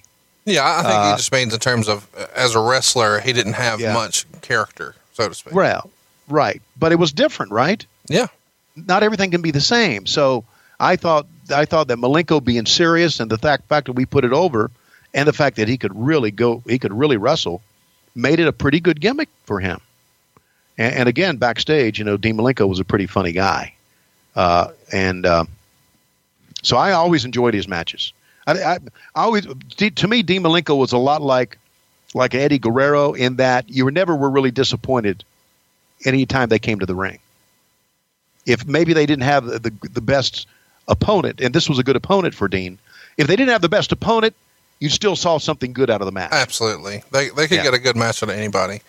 Yeah. Uh, and that's no knock to Disco Inferno. How do you think Disco's career may have been different if he didn't have this gimmick? Obviously, the gimmick uh, is something that people remember and it gets people talking and it's, it's interesting and unique. But if he had been given a different, more serious gimmick that was less, um, I don't know, pigeonholed into a character like this, I I think he was a good enough wrestler to move up the card. What, what do you say? Yeah. So you're saying the gimmick drug him down? I think so. I think the gimmick may have got him on TV, uh, but I don't. I don't know that it really allowed him to reach his full potential. I think it was a uh, both a gift and a curse. Yeah. Yeah. That, that's that's very accurate. Uh, Glenn Gilberti loves the wrestling business, as we know. Loved it. Was a student of it. Uh, studied it, and was a good performer and looked good. Maybe the disco uh, gimmick was a little silly, but I kind of like the disco gimmick. Maybe it should have been given to somebody else who wasn't as good a worker. But then the now the, the, the question is, if he didn't have the disco gimmick, what, What do you- gimmick do you give him? Yeah. Do you give him a gimmick? Do you just let him wrestle as himself, like Dean Malenko wrestled as Dean Malenko? That may have worked too. Well, what was Uh, what was Joe Go- Joe Gomez's gimmick? He's wrestling in the next match against Steve McMichael. They go six minutes and forty four seconds. I was I was watching this with a friend of the show, Mr. Matt Coon, and Matt has the firm opinion that Steve McMichael is the worst wrestler in the history of WCW. And I, I, don't. gr- I don't agree with that. I took issue and said I disagree. And then through the course of this match, I wondered if I could name a match that was worse. It actually gets a negative half a star. Uh, Meltzer would write, Uh, McMichael has the attitude and his wife has the look, but it was painful putting two guys on who are so green on a pay per view and then having them go this long and then exposed him big time. Just terrible. Uh, what do you think of the match? And, and if he's not the worst wrestler in WCW history, who is? Well, that's a good question. Who the worst wrestler in WCW history is? Van Hammer certainly, to me, uh, gets a little bit of nod on that, being the worst wrestler. Todd Champion, one of the worst, worst wrestlers in WCW history. Uh, Joe Gomez was brutal, and it was not a good pairing for Steve McMichael uh, because a lot of times when you get a guy who doesn't have the experience of a Steve McMichael, nor can he work like some of the other guys, you should probably try to pair him with somebody that can work to help him along. And Joe Gomez wasn't the guy. Joe was a Joe was a freaking meathead, and uh, good guy, kind of, but still a meathead. And it was just wrong. It was a terrible match, and it exposed everything. Uh, it exposed, and I, I, I don't think you can blame Mongo for this. All Mongo for this being a bad match. I mean, Well- go back and look at it again. The, the pile driver to, that's a finish, the tombstone pile driver was Right. phenomenal. Um, right. and as Bruce Pritchard likes to say, and then the bell rang. This was a brutal match. Um, Mm-hmm. Was Mongo a better announcer, wrestler, or neither? Uh, he was a better announcer than he was a wrestler. That's saying something. Ric Flair would pin Konnan to win the United States title in 15 minutes and 39 seconds. Uh, Meltzer would write, it was a basic Flair match with all the regular spots. At one point, Right. Konnan came off the apron with a body block on Flair and nearly wiped out Liz in the process. When Konnan was on the top rope, Woman shook the rope and he crotched himself. That was low blow number 171 on the pay per view. Woman later gave Konnan a tremendous low blow, which was so good it should have been the finish. Instead, Konnan recovered from that and they traded figure fours, and Konnan got a few near falls. Uh, finally, Liz distracted the ref, and Woman gave Konnan a horrible looking shot with a high heel shoe, and Konnan sold it as if he were shot, and Flair pinned him with his feet on the ropes. The match was good until the finish, which looked really bad. Considering the style clash, they both did well, which probably isn't surprising because Flair has carried a whole lot worse in his career. For the record, hmm. this was Flair's sixth reign as U.S. champion, the last time being when he lost the title to January on January 27th, 1981, to Roddy Piper, two and a half stars. Wow. Well, what do you think of the match and, and their individual performances? I, I really appreciate, uh, first of all, I appreciate Dave Meltzer being our statistician on that and being accurate. Because, you know, really, in, in, the, in the grand scheme of things, no one gives a fuck when he last won the title. That's number one. Match was okay. Uh, to me, uh, I thought, and I thought this, I remember thinking this when the match went on. I thought woman screaming the way she was screaming kind of took away from the match. Uh, she was good, man. She was a tough girl, and uh, but she screamed a lot during that match to the point to where it kind of took away from the match. I thought, and I agree with Dave. It wasn't a great finish at all. You know, how awful is it to think about when they were doing the promo before this with Ric Flair, Woman, um, Elizabeth, and Mean Gene? When you look at that and you see those four figures on TV, that the women don't live longer than the men. Isn't that something? I mean, they're so much Yeah. younger. It, it, it's just you would never in a million years imagine that these two women would have the untimely demises that they did. Yeah, yeah. It's it's both are tragic stories, and both are tragic stories about wrestling. Uh, unfortunately, I agree. Going back, uh, I thought the antics between Woman and Gene Okerlund during that interview was priceless. What was the I mean, line Okerlund, that closed so- it? Do you remember? What's that? Do you remember the line at the end? Nobody in my house caught it when we watched it again. But when Gene is throwing it back, he says, Yeah, uh, "Tony, back to you. We're going to do some pole vaulting, or something like that." And I'm like, right. three people got that, but I happen to be Right. one of them, and that was awesome. That was Gene Okerlund at his best, man. Gene Okerlund could make it sound serious. Was the was the greatest straight man ever, with the mic, with the stick, as they say, but also was the most entertaining one as a stick as well. He just tremendous. And he said, she said, we are we going to have a party? And he went, pa pa pa pa party. oh God. You know, I, I think, I think I've said this before. Uh, Jr. is the greatest play-by-play man ever, But the greatest announcer ever in the business, announcer, Gene Okerlund. is Gene Okerlund. Hands Um, down. It feels like we've seen this finish a lot in wrestling, but this one seems like a really poor execution. Liz has the ref distracted for about three days, while woman right. is standing on the apron for a long weekend Yeah. before they ever find their way back over there. Was this uh, a styles clash, or did somebody fuck up their spot? Yeah, well, that was somebody fucked up their spot. You know, Flair was always really good on timing. You know, uh, there was one time that Flair went up on the, and this is a spot that he had always done before, had walked up on the turnbuckles, and the opponent gets up Yeah. and then sends him Slams over. him over, yeah. If the timing on that was shitty as well, because Flair went up there and stayed for quite a what seemed like an eternity before Konnan got him down. So it was a case of of bad timing between the two, and it was a case of too many people out there Yeah. involved in the match. You didn't need that many people Ric has uh, in hindsight. over the years kind of poked fun at the fact that WCW programmed him with Konnan here.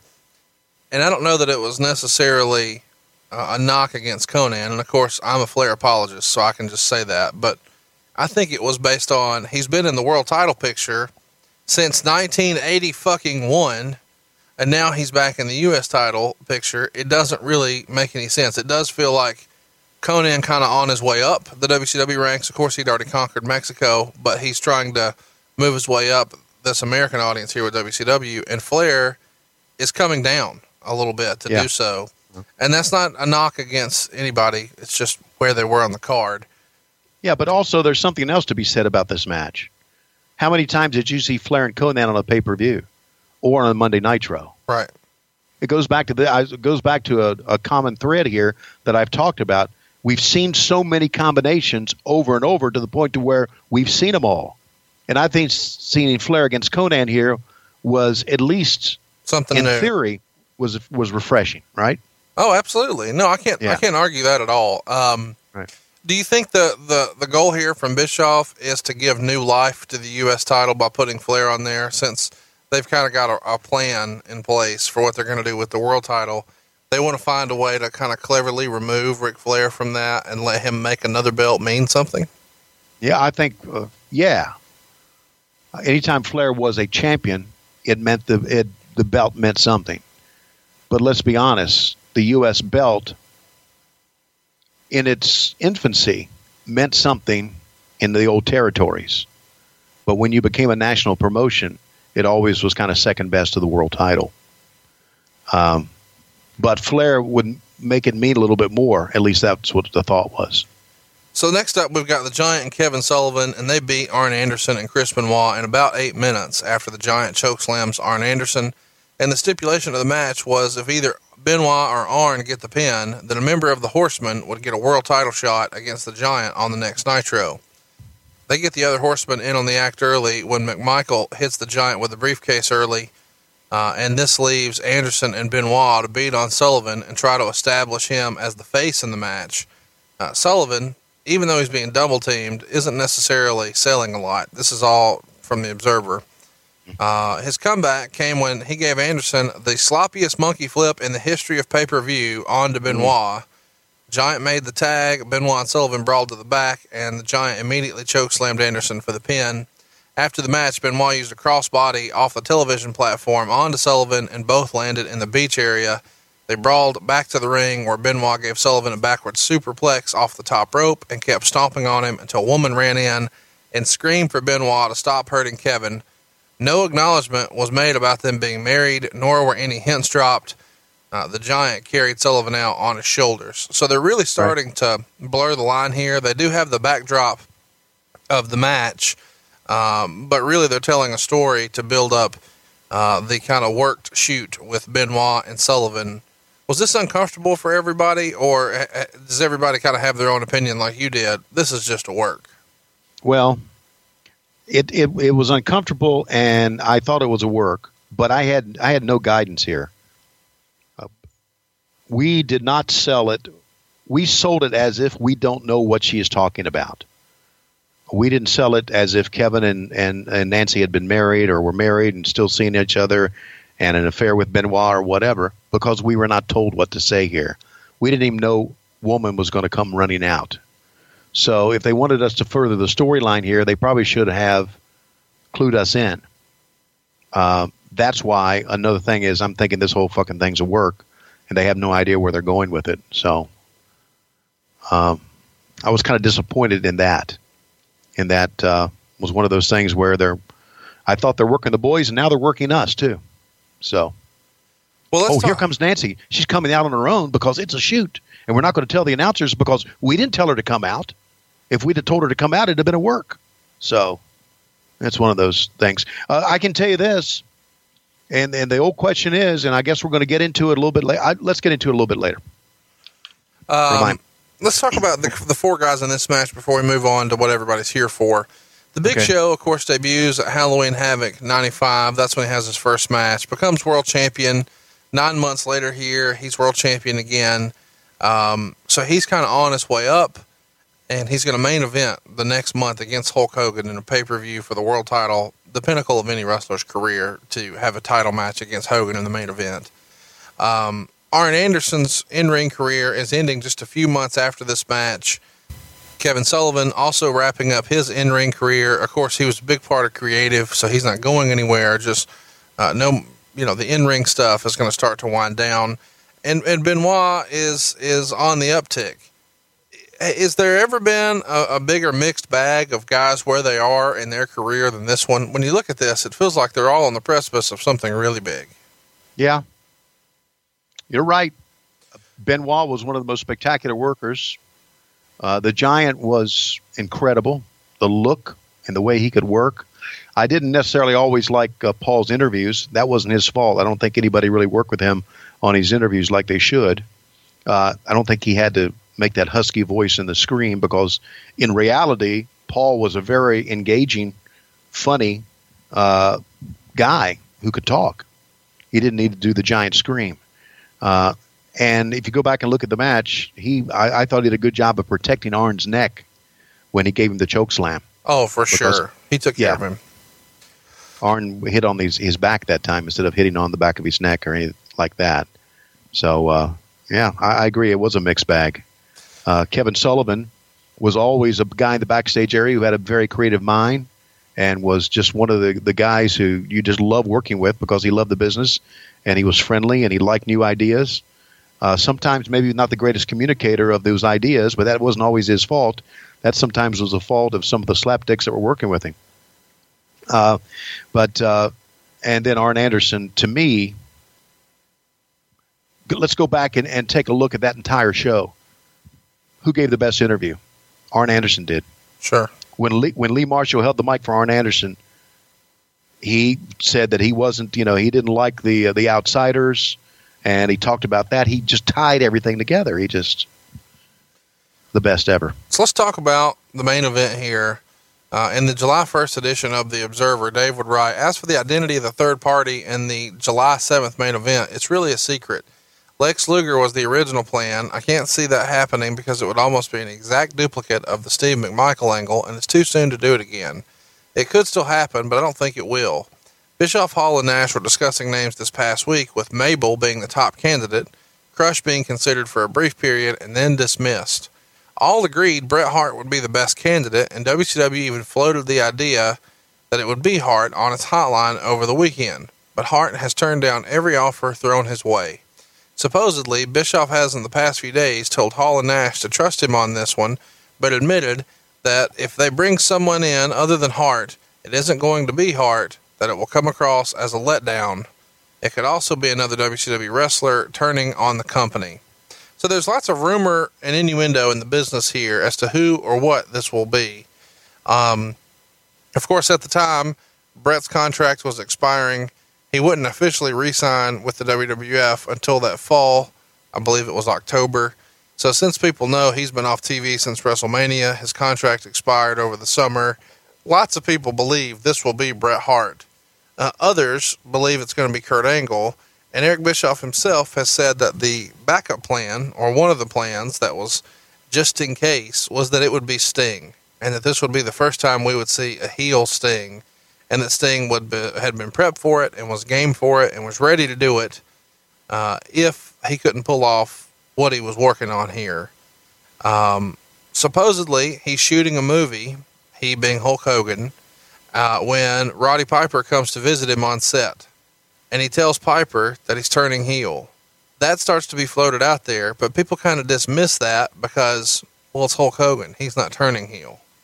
Um, do you have any other memories of folks who were discussed to be the third man? Another popular theory was the British Bulldog because the Bulldog had put in his notice on the other side based on his family being unhappy with the way his wife was presented in a storyline with Shawn Michaels. And since this is kind of all work to shoot anyway, people start to really wonder hey, is the third man Bulldog? Did you ever hear any of these rumors about Bulldog or Mabel or Bret Hart or Crush or any of those guys? Bret Hart was the uh, the rumor that we heard most about. Uh, so I, I thought that Bret Hart would have a chance. The the storyline with Hogan was also a chance too. I knew that. We all knew that. I thought. Now I'm we're doing this match. We're doing this night, and as an announced team, we still don't know. And they were kayfabe and everybody working the boys, right? When, and this is what I wanted to say earlier, when Mongo hits the giant on the back, and the giant runs after him in the backstage area. Remember that? Yeah. I thought that I thought it was going to be the giant then, Right. because I didn't think the giant would reappear. I thought that was a way to get him out of the match, and then he would reappear for the six man tag. So I thought it was going to be the giant. I also, and and I thought this was kind of interesting as we went along that night, was trying to read what was going on in the back, talking to Gene and read what was going on in the back. When, and I thought about this that night, and then when I watched it uh, a couple days ago, this reinforced it in my mind. When I'm watching uh, the Macho Man and Sting and Lex Luger do the interviews, Sting was kind of in the back by himself. Macho Man and Luger were out front, and he was kind of standing in the back and talked at the very end. So I thought he might be turning heel tonight because he's just kind of standing in the back listening to Macho Man and Luger talk. So I had no idea, but the rumors, the strong rumors were it was going to be Bret Hart. Which to me, if unless it was going to be somebody a big star from the WWE or a big star that we had already, it was going to be a popcorn fart. And as it turned out, it wasn't. So you you did not know until it happened. No, I did not know. We knew the possibilities. Now, isn't it true that they had to talk Hulk Hogan into this even that day? Yeah, we'll, get there in just a minute. I, I do want to address that. We asked some people to ask questions, or we asked Twitter to uh, give us some questions, and uh, right. we're going to get to those in just a minute. Sting and Randy Savage and Lex Luger went to a no decision against Hall and Nash. Uh, Luger was KO'd early when Sting used a Stinger splash on Nash, which in storyline uh, was said to have hit Luger, although it didn't. Luger has been destroyed a million times worse in the past and not even sold it, but this time he did a stretcher job and the match was halted for a few minutes. This is all word for word from the Observer. Okay. The match was so so, totally saved by the finish, mainly with the outsiders beating on Sting. Savage made the hot tag until Nash low blowed him. Hogan came out, and the rest was history. During the post match, a fat fan hit the ring, definitely not a plant, and Nash knocked him down with one punch, and he and Hall really put the boots to him right on live television before security hauled him out. Three stars. So that's your recap for the match for one of the biggest pay per views of all time. Um, let's talk about the the breakdown though, because we've got a 15 year run babyface here in Hulk Hogan, and now he's turned heel, uh, which is obviously one of the most memorable moments ever in wrestling, then and now, and probably forever. Um, and he does so when he comes out to a babyface pop. So the story here, of course, is that you know they've evened the odds. It's two on two, and the heels are laying waste to the baby faces. A prone Macho Man is laying in the center of the ring. Sting's been thrown out of the ring. Luger's been stretchered to the back. So here comes Hulk Hogan. He does come out to a pop, and the rumor and innuendo was that Hogan's reactions had really waned, and that's the reason this turn made sense. But here he comes out to a pop, and this comes right after Nash has delivered a low blow to Savage. Uh, so Hogan, of course, comes out and teases going after Hall and Nash, but they bail out of the ring, and he leg drops Savage twice while people in the crowd are trying to figure out what the hell is going on. and the heat comes in literally a flood of trash into the ring. Um, and it's probably one of the more intense scenes we've ever seen because people were really mad and throwing trash like we've never really seen here. I know this has happened in other uh, territories before, but it's probably the first time it's happened in a, in a major show like this for WCW. Uh, and he gives one of the best interviews in years, talking about building a giant organization up north and making a lot of money for those people. Uh, and now he's down here and he's here to take over. Uh, and he is saying that he was bigger than wrestling and that he made wrestling. And these guys wouldn't even be here if it wasn't for him. And is saying that the garbage in the in the ring represents the fans and tell them to stick it because of the way they had handled him after he's done all this charity. So it's kind of a half work, half shoot interview, uh, and it's enough to get people pretty fired up. Of course, there's a lot of people, including one guy in the front row wearing an ECW shirt, who's losing his mind and absolutely loves that Hogan is now a heel. What'd you think of the execution here? What'd you think of the promo and the way the match was laid out, Tony? Uh, the way the match was laid out was okay. Uh, again, the storyline of who would be the third person and what's going to happen overshadowed the match itself. So I'm not so sure the match even really mattered in the context. The promo to me was spot on because uh, it shows me. Say what you want about Hulk Hogan as a performer in the ring, but man, he could. When he had great promos, he had great promos, and this was one of his great promos. He nailed it. He really did. He brought it all together. The trash in the ring, uh, that was obviously was not planned. I know there are some people says, well, WCW wanted that trash in the ring. It was planned. It was not planned, but as fans will do once one starts, everybody does. You know, the rest, yeah, the rest are going to throw it in. Hogan did a, to me, did a great ad lib talking about the trash in the ring represents the fans. It was a great scene, and to me, it was just a spectacular finish. I thought it was handled so well by Hulk Hogan, and Okerlund coming in the ring, you know, uh, being Okerlund and and you know Okerlund's ties to to um, Hulk Hogan, uh, just all tied it together. To me, it was a perfect moment. It was a perfect moment. If we were going to turn Hulk Hogan heel, Hulk could not have done a better job at turning heel than he did that night. Could not have. Uh, Meltzer wrote in between the pay per view opener and the angle, it was basically an average pay per view show, highlighted more by the strongest performance in the career of Tony Schiavone. Tony Schiavone what? focused the entire show on the main angle and the identity of the third man to the point that the show, show was largely well received despite the mediocre nature of much of the show because the key angle paid off in a big way. So, would you like wow. to apologize to Dave Meltzer? Yeah, Dave, I'm sorry. Uh, you've said some bad things about me, and I've reacted wrongly to them. I've called you bad things on this program, and to be honest with you, Dave, as we go f- uh, move forward here, I'm going to call you bad things again. uh, but you have said good things about me in the past, and I appreciate that. You never did like my work, but this uh, comment, Conrad, shocks the shit out of me. He wrote, Schiavone ended the pay per view show with the line, Hulk Hogan, you can go to hell probably one of your more famous uh, lines. Wouldn't you agree? I mean, I can only think of one that's more famous, maybe two. Yeah, that are more right. famous. Uh, yeah. Hulk Hogan, you can go to hell. You didn't know it was Hulk Hogan, so that was just off the cuff, right? Right. That's right.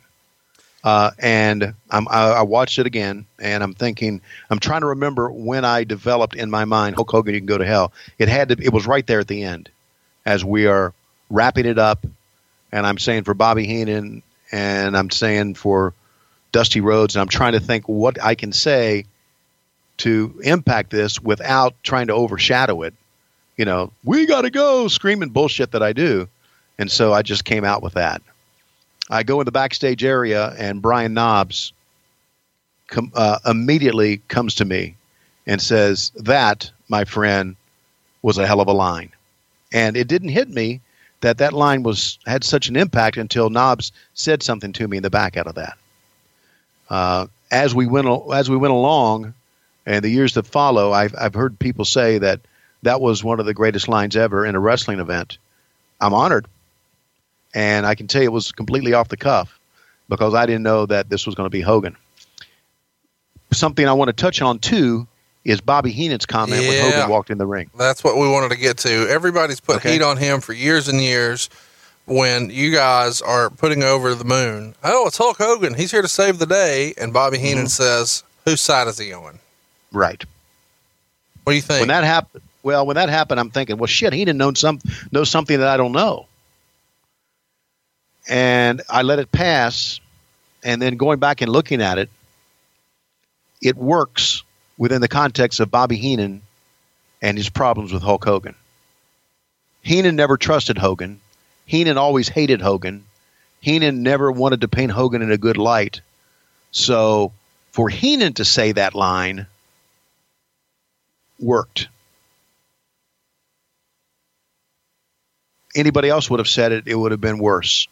oh, for sure. It can it could have been misconstrued that Heenan was giving away the the finish, but he said, you know, but whose side's he on? He said it again as he rolls in the ring. So I thought for Heenan to say it, it was fine. I think we read too much into that. Meltzer wrote that Hogan agreed to do this about 11 days prior to the show, uh, largely because, quote, there was no place left in WCW for him had he not chosen to do so. He had two pay per views left on his contract. One, they had promised to Slim Jim a Savage Hogan main event and Halloween Havoc. And the month prior, of course, he was contracted to do Hog Wild, but then he was done. Uh, right before uh, they had to move the Nitro time slot for the NBA playoffs, Hogan went to go shoot a movie, and that killed the ratings.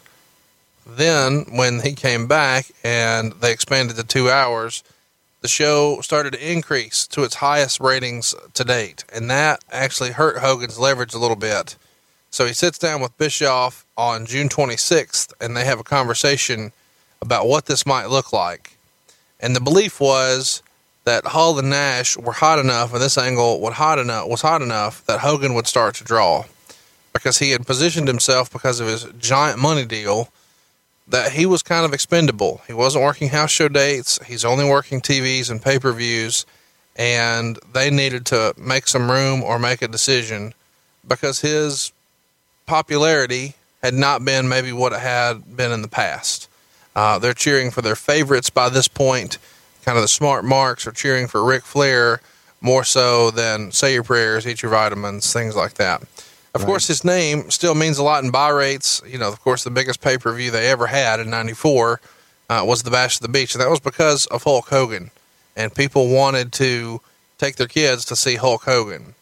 But this is a risk. Will people take their kids to see a bad guy, Hulk Hogan? All the merchandise that you're selling with a babyface superhero like Hulk Hogan is is a major revenue source. But if he's a heel, is anybody buying bad guy merchandise? Historically, that wasn't the case. So there was a little bit of a risk for Hogan to do this because just because he's done here doesn't mean he can't go be a babyface back up north or somewhere else, Japan, whatever it may be. So Bischoff has the contingency plan, the plan B that we touched touched on earlier, and decides it should be Sting. And and largely Meltzer freestyles that that decision was made because people had seen a heel Savage and people had seen a heel Luger, and the Luger turn had already been kind of floated out there as a rumor for so long. They wanted a shock, and it wouldn't be a shock with either one of them, but it would if the perennial babyface Sting turned heel. How, how different do you think the business would be today, Tony, if Hogan had kiboshed this and they went with Sting instead? I it's not a, a slight on Sting, but I don't think it would have been as good as it was uh, was now to date or was back then. To me, Hogan was after it all was shook out.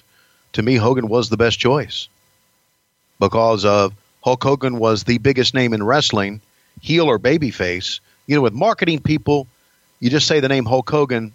I'm not sure he marketing people knew that he was a heel. But now he was lying to himself. He talked about the New World Order.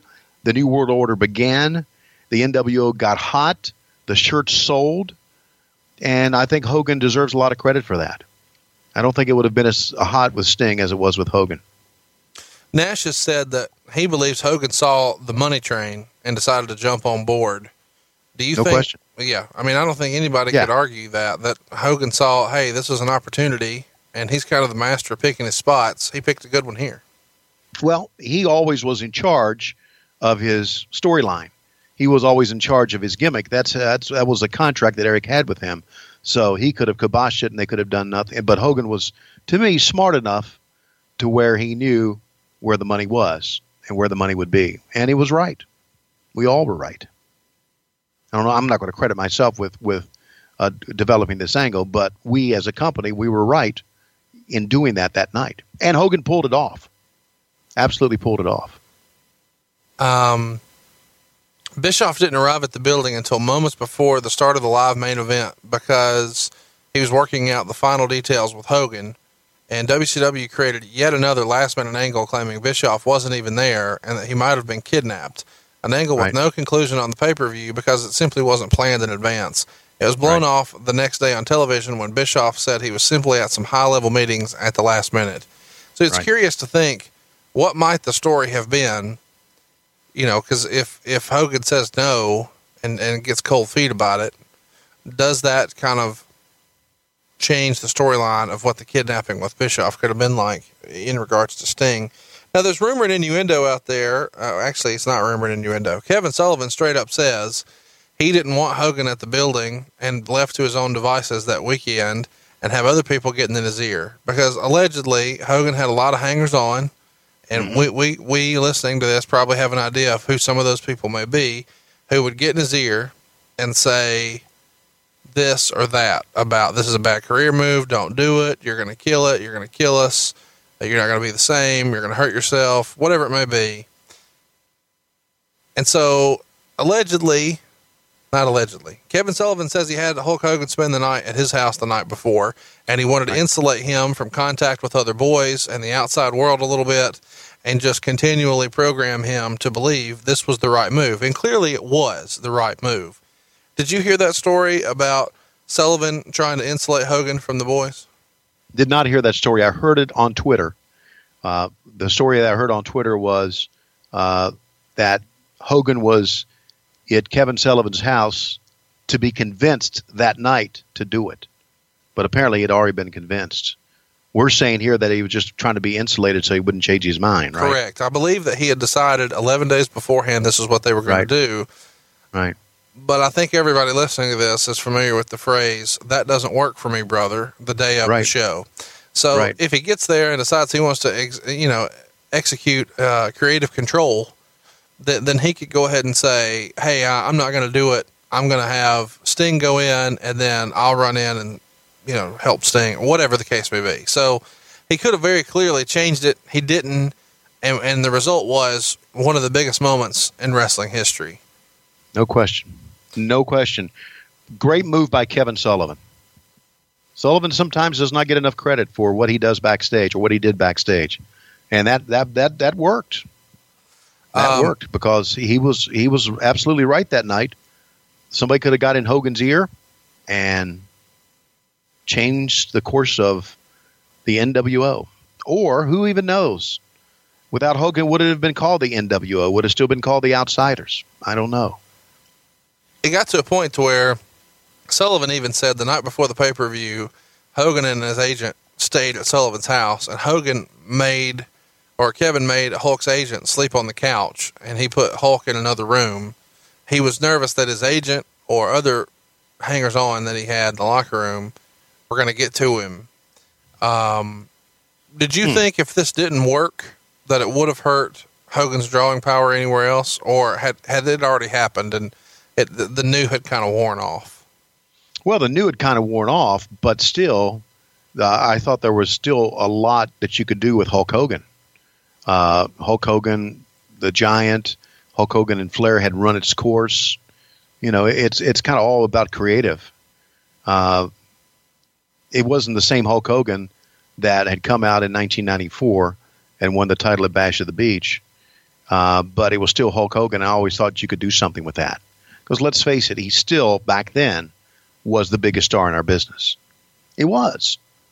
And uh, not the greatest worker in our business as far as in ring work, but one of the greatest promos ever and one of the biggest stars. Bruce Pritchard will tell you he's the greatest worker in the business because Bruce Pritchard will say, uses the, term work to in, incorporate everything uh, gimmick, talk, in ring work.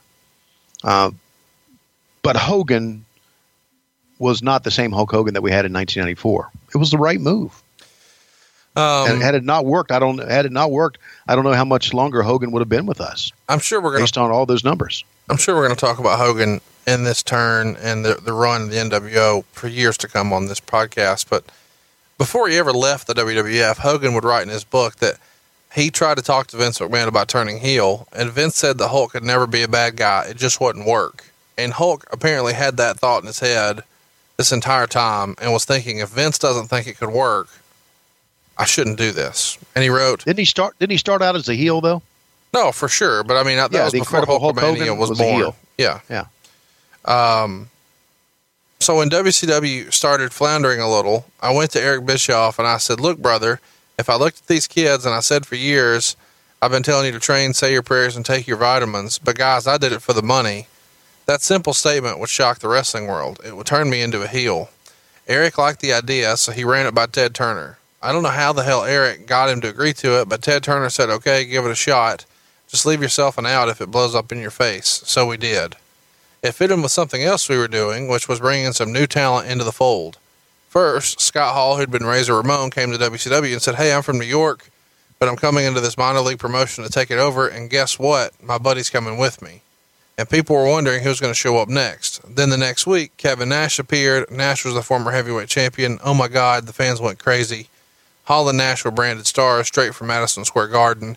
They acted like they were pulling off a hostile takeover of the company. So, of course, in typical Hulk Hogan fashion, no one convinced me to do this. It was my idea, and I went against the good judgment of Vince McMahon, and no one had to sell me on the idea.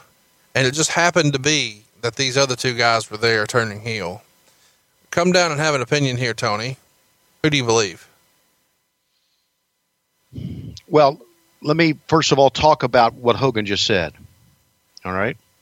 I can, I can, I may be wrong, and I haven't read Eric's book either. I, I can't ever think that they would run anything by Ted Turner. No, of course not.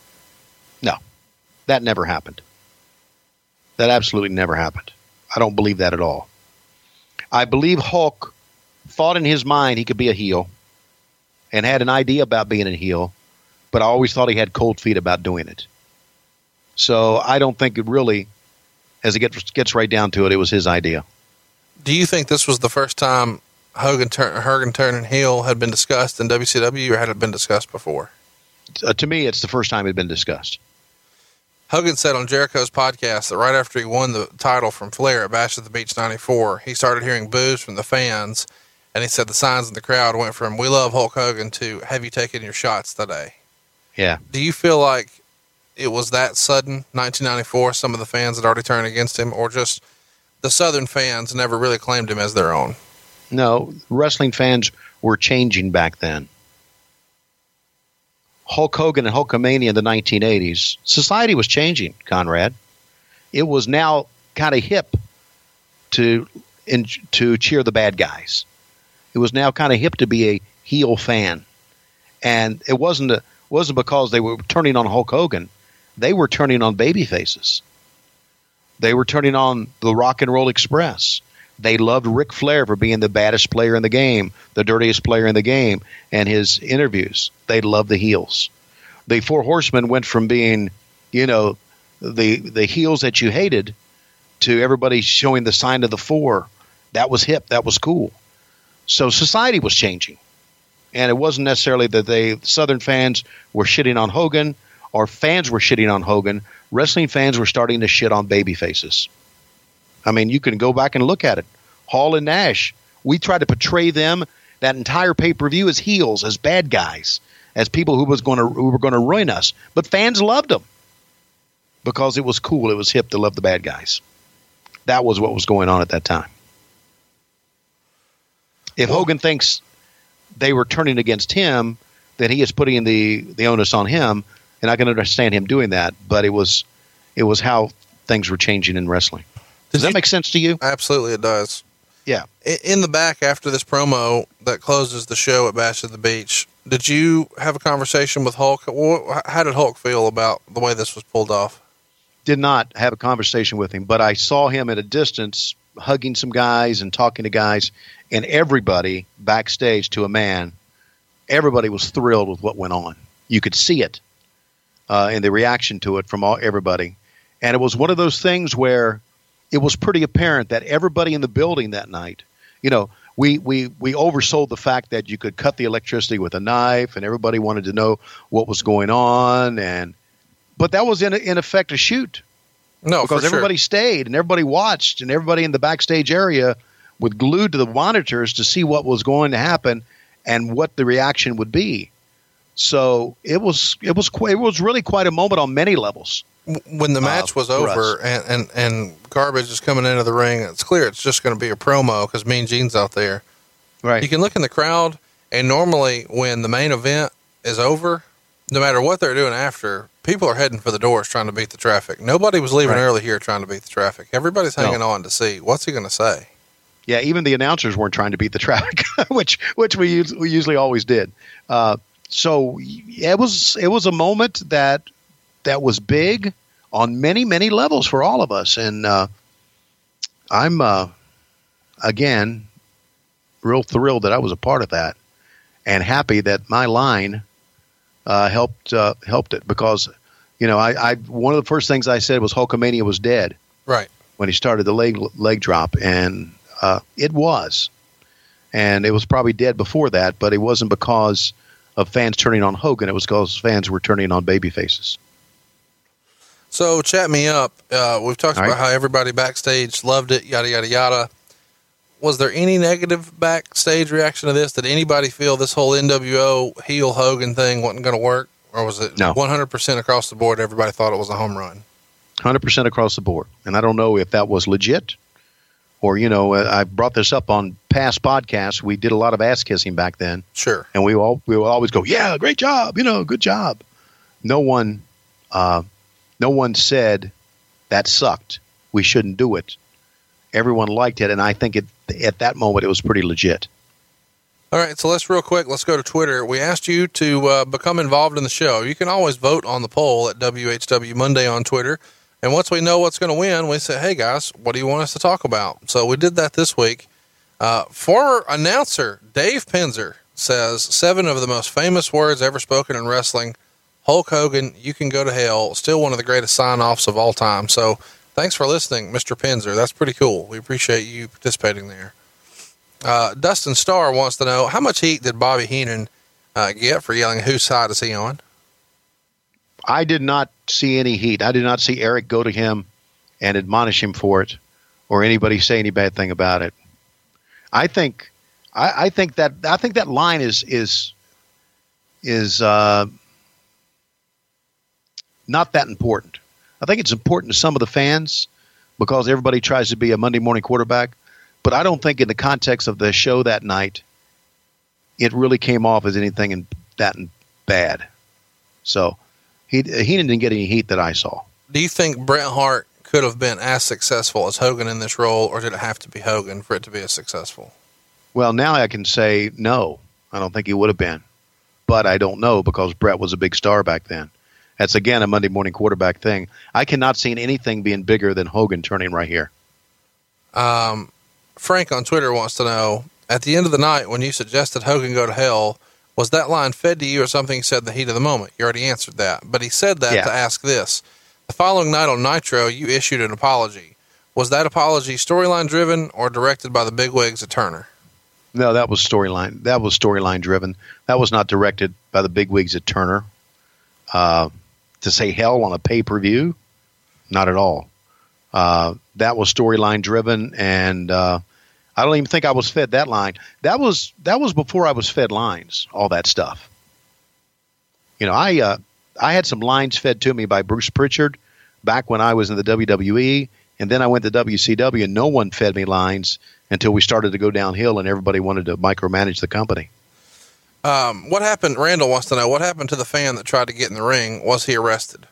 Yeah, he was arrested, and I hope somebody beat the fuck out of him. Um, what did Tony Schiavone think when Mean Gene got hit in the head with a full soda pop that was thrown in the ring, which Hulkster laughed about? I thought it was funny too. Sorry. Just because I know Mean Gene. I'm glad he didn't get hurt. And I, I would have felt bad about laughing had he gotten hurt. But that was pretty cool. Who would you have picked as the third man, and why is it Tom Zenk? Uh, I don't know if I would have picked Tom Zenk as the third man uh, as much as I would have picked maybe Rey Mysterio Jr. without his mask on. Oh, he was good looking, wasn't he? He's a good looking guy. I knew you were gonna Absolutely. Yeah. And, uh, you know, uh, I guess Jim Powers was, was handsome and, and Paul Roma, they were very handsome too in their own way. So if we're going for handsomeness, it probably would have been Rey Mysterio because he was really, had, you know, he was, he was a very handsome, facial, cute, good looking guy. Uh, Todd Adams. Where am I know- going with this shit? I don't know. You're you're Okay. just purging your soul of. You're just letting it out. Todd Okay, Adams thanks. wants to know: Was the Hulkamania turn to the dark side angle a year prior a practice heel run for Hogan? I think what he's talking about here is in '95. You know, Hogan shaved off the mustache, stopped wearing red and yellow, started wearing all black. This is around Halloween Havoc '95. Do you remember this moment? Yeah, I can remember this moment. It was not a practice run. It was just a, another angle to try something different. Practice run? No. I don't think I don't think we ever did any well, I know we never did any practice runs of shit as far as angles are concerned. You either turn or you don't. Uh, the hard hitting questions like this is what we can count on sometimes. This comes to us Okay. from Two Dogs Humping. Uh, and th- he says, My question for Tony is Should I flip a steak just once or multiple times when cooking it? Now what you should do is you should put a you should put a steak on the grill very very hot and sear it on both sides and then move it away from the flame and put the top on it and then let it bake a little bit. That's what you should do. Sear both sides to lock in the flavor and then move it away from the flame and use indirect heat and go fuck yourself. I was like, He's really giving good advice here. This is not what I was hoping for. I am Andrew wants to know Did Tony prefer Alan Iron Eagle, Charlie Norris, or Joe Gomez? This is what we need right here. Alan Iron Eagle. Steven wants to know Was Glacier's debut pushed back because of the NWO? It's a real question. I mean, we've all heard that. Okay.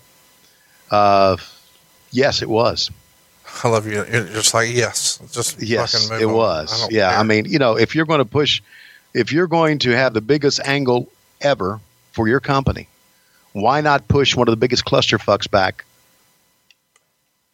to stay away from it, right? what'd you think about the rubber sharks on the show? The rubber sharks on the show. Uh, the, the, I- I didn't mind that. I I did thought it was stupid for them to hit each other with it. Um, It, it, it was it it was pretty good fodder for some funny commentary for Dusty and uh, and Heenan, right? So it worked as a prop two ways. It was a prop for the beach look that we had, and it was a prop if they hit each other with a shark for Heenan and Dusty to say something silly. If Hogan didn't turn that night, what would have been the alternate plan for him? That comes to us from Paul on Twitter.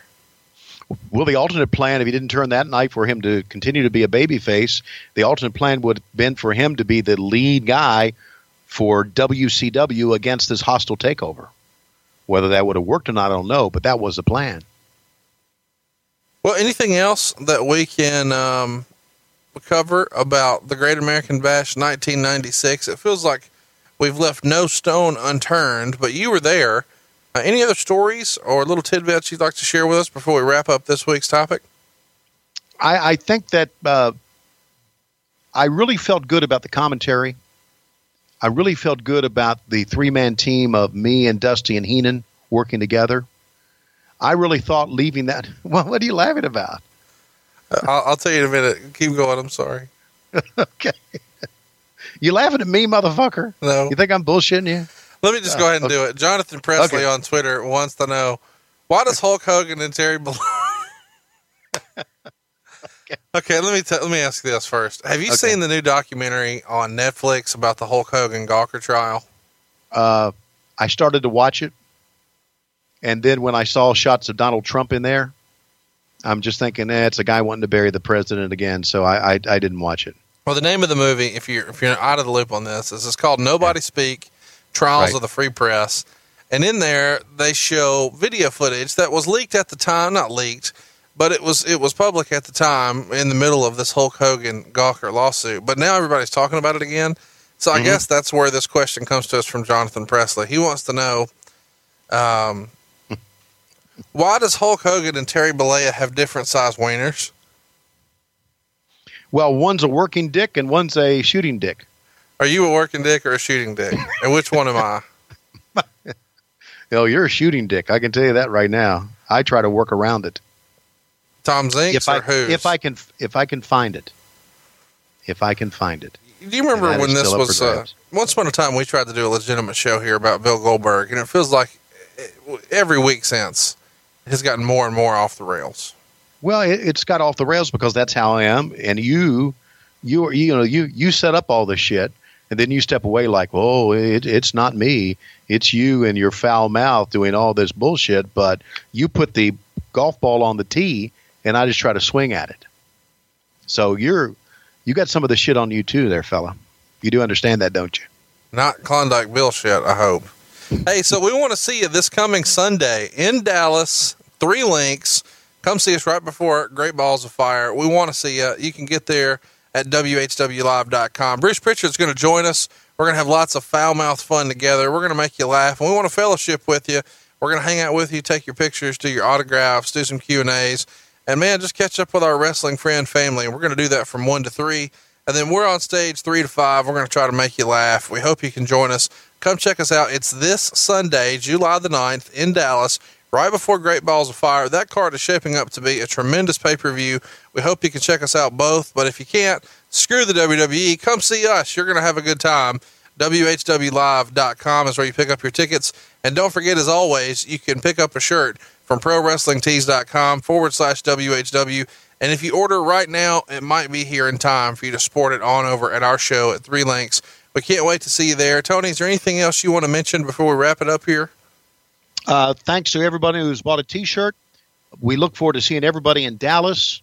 Uh, we have some great stories that I've never told before that we're going to tell in Dallas, and I can't wait to reconnect with Bruce because there are some things that he remembers that I remember much differently. So I'm right now calling him out as being a lying shithead about some of the stuff he said about me. I don't lie on this show. I don't remember everything, but I don't lie on this show. Well, we're not going to lie and, next and I and I kind of think he does at times. I think he bullshits people. Of course he does. He's a he's in the wrestling business. Uh, so l- let's go ahead and tell you how to participate in next week's show. If you cruise on over to our Twitter feed right now at whwmonday.com, you'll see pinned to the top right there uh, a question and answer section of the site, right pinned to the top. And we want you to go ahead and ask Tony anything, literally anything, and uh, we will try to cover it next week here on What Happened When Monday with Tony Schiavone. We're doing a Q&A format this week simply because we're going to be in Dallas when we're normally taping this show. Uh, so because we're not in our normal setup and our normal rigs, we're just going to do a Q&A. That'll give us an opportunity to get together and tape another show before then without having the time for the research. So the poll will be back next week. In the meantime, though, any question, any topic, cruise on over and ask us now at WHW Monday on Twitter. Tony, I realize we've gone more than two hours now, so we're desperately out of time. And I think you should close this show kind of the way you did at the uh, 1996 Bash at the Beach. Tony, hit it. Conrad, thank you very much. And we're wondering who the third man is going to be here for the Outsiders. Who could it be? Could it be Shitstorm Viola? I hope the hell not. And now through the curtain, oh my God, it's Bruce Pritchard. Bruce Pritchard is making his way through towards the ring. This is really something to wrestle with. He gets in the ring. Here comes Mean Gene Okerlund. I can't believe it's what hap- what's happening. This is all set up by one man, Conrad Thompson. Conrad Thompson, you can go straight to hell. We're out of time on what happened when. That was rude.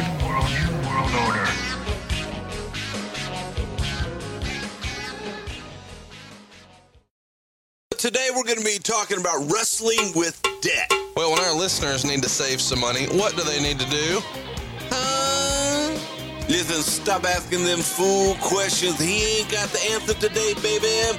Take it from the second most recognizable athlete in the world today. SaveWithBruce.com can be beat. They lower your monthly payments by five, four, six, eight, seven hundred dollars a month, baby. You got credit card debt, car loan, a second mortgage? There ain't no problem right here at SaveWithBruce.com. Pumpkinhead gonna take care of you today. You understand me, baby? Ooh, yeah, we don't need perfect credit, uh-huh. Even with credit scores in the 500, SaveWithBruce.com makes saving money? NMLS number 65084 Equal Housing Lender. Mother. We interrupt your current program for a special announcement from What Happened When Mondays with Tony Schiavone. We are pleased to announce a very special exclusive opportunity for fans of What Happened When to enjoy the Tony Schiavone Experience the day before the podcast Super Show in Dallas, Texas on Saturday, July 8th from 7 p.m. to 10 p.m. at a secret location. To sign up and confirm your spot, or for more information, go to facebook.com slash WHW Monday. The first 10 listeners to sign up and confirm payment for the Tony Schiavone experience will enjoy dinner with Conrad and Tony and an exclusive VIP lanyard, a signed 8x10 of Tony, some What Happened When swag, a lifetime of memories, laughs, and good times. And there may be a surprise or two as well. We are limiting this experience to 10 listeners, so first come, first serve. We aren't buying you dinner, but you will get a once in a lifetime chance to hear stories, ask questions, and have a fun, intimate evening with Conrad and Tony. This is our first one, so count on being blown away by the experience.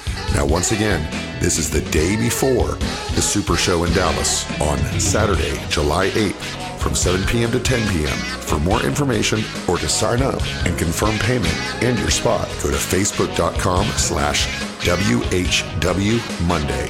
That's facebook.com slash WHW Monday. Hope to see you there. We now return to your scheduled programming. stops.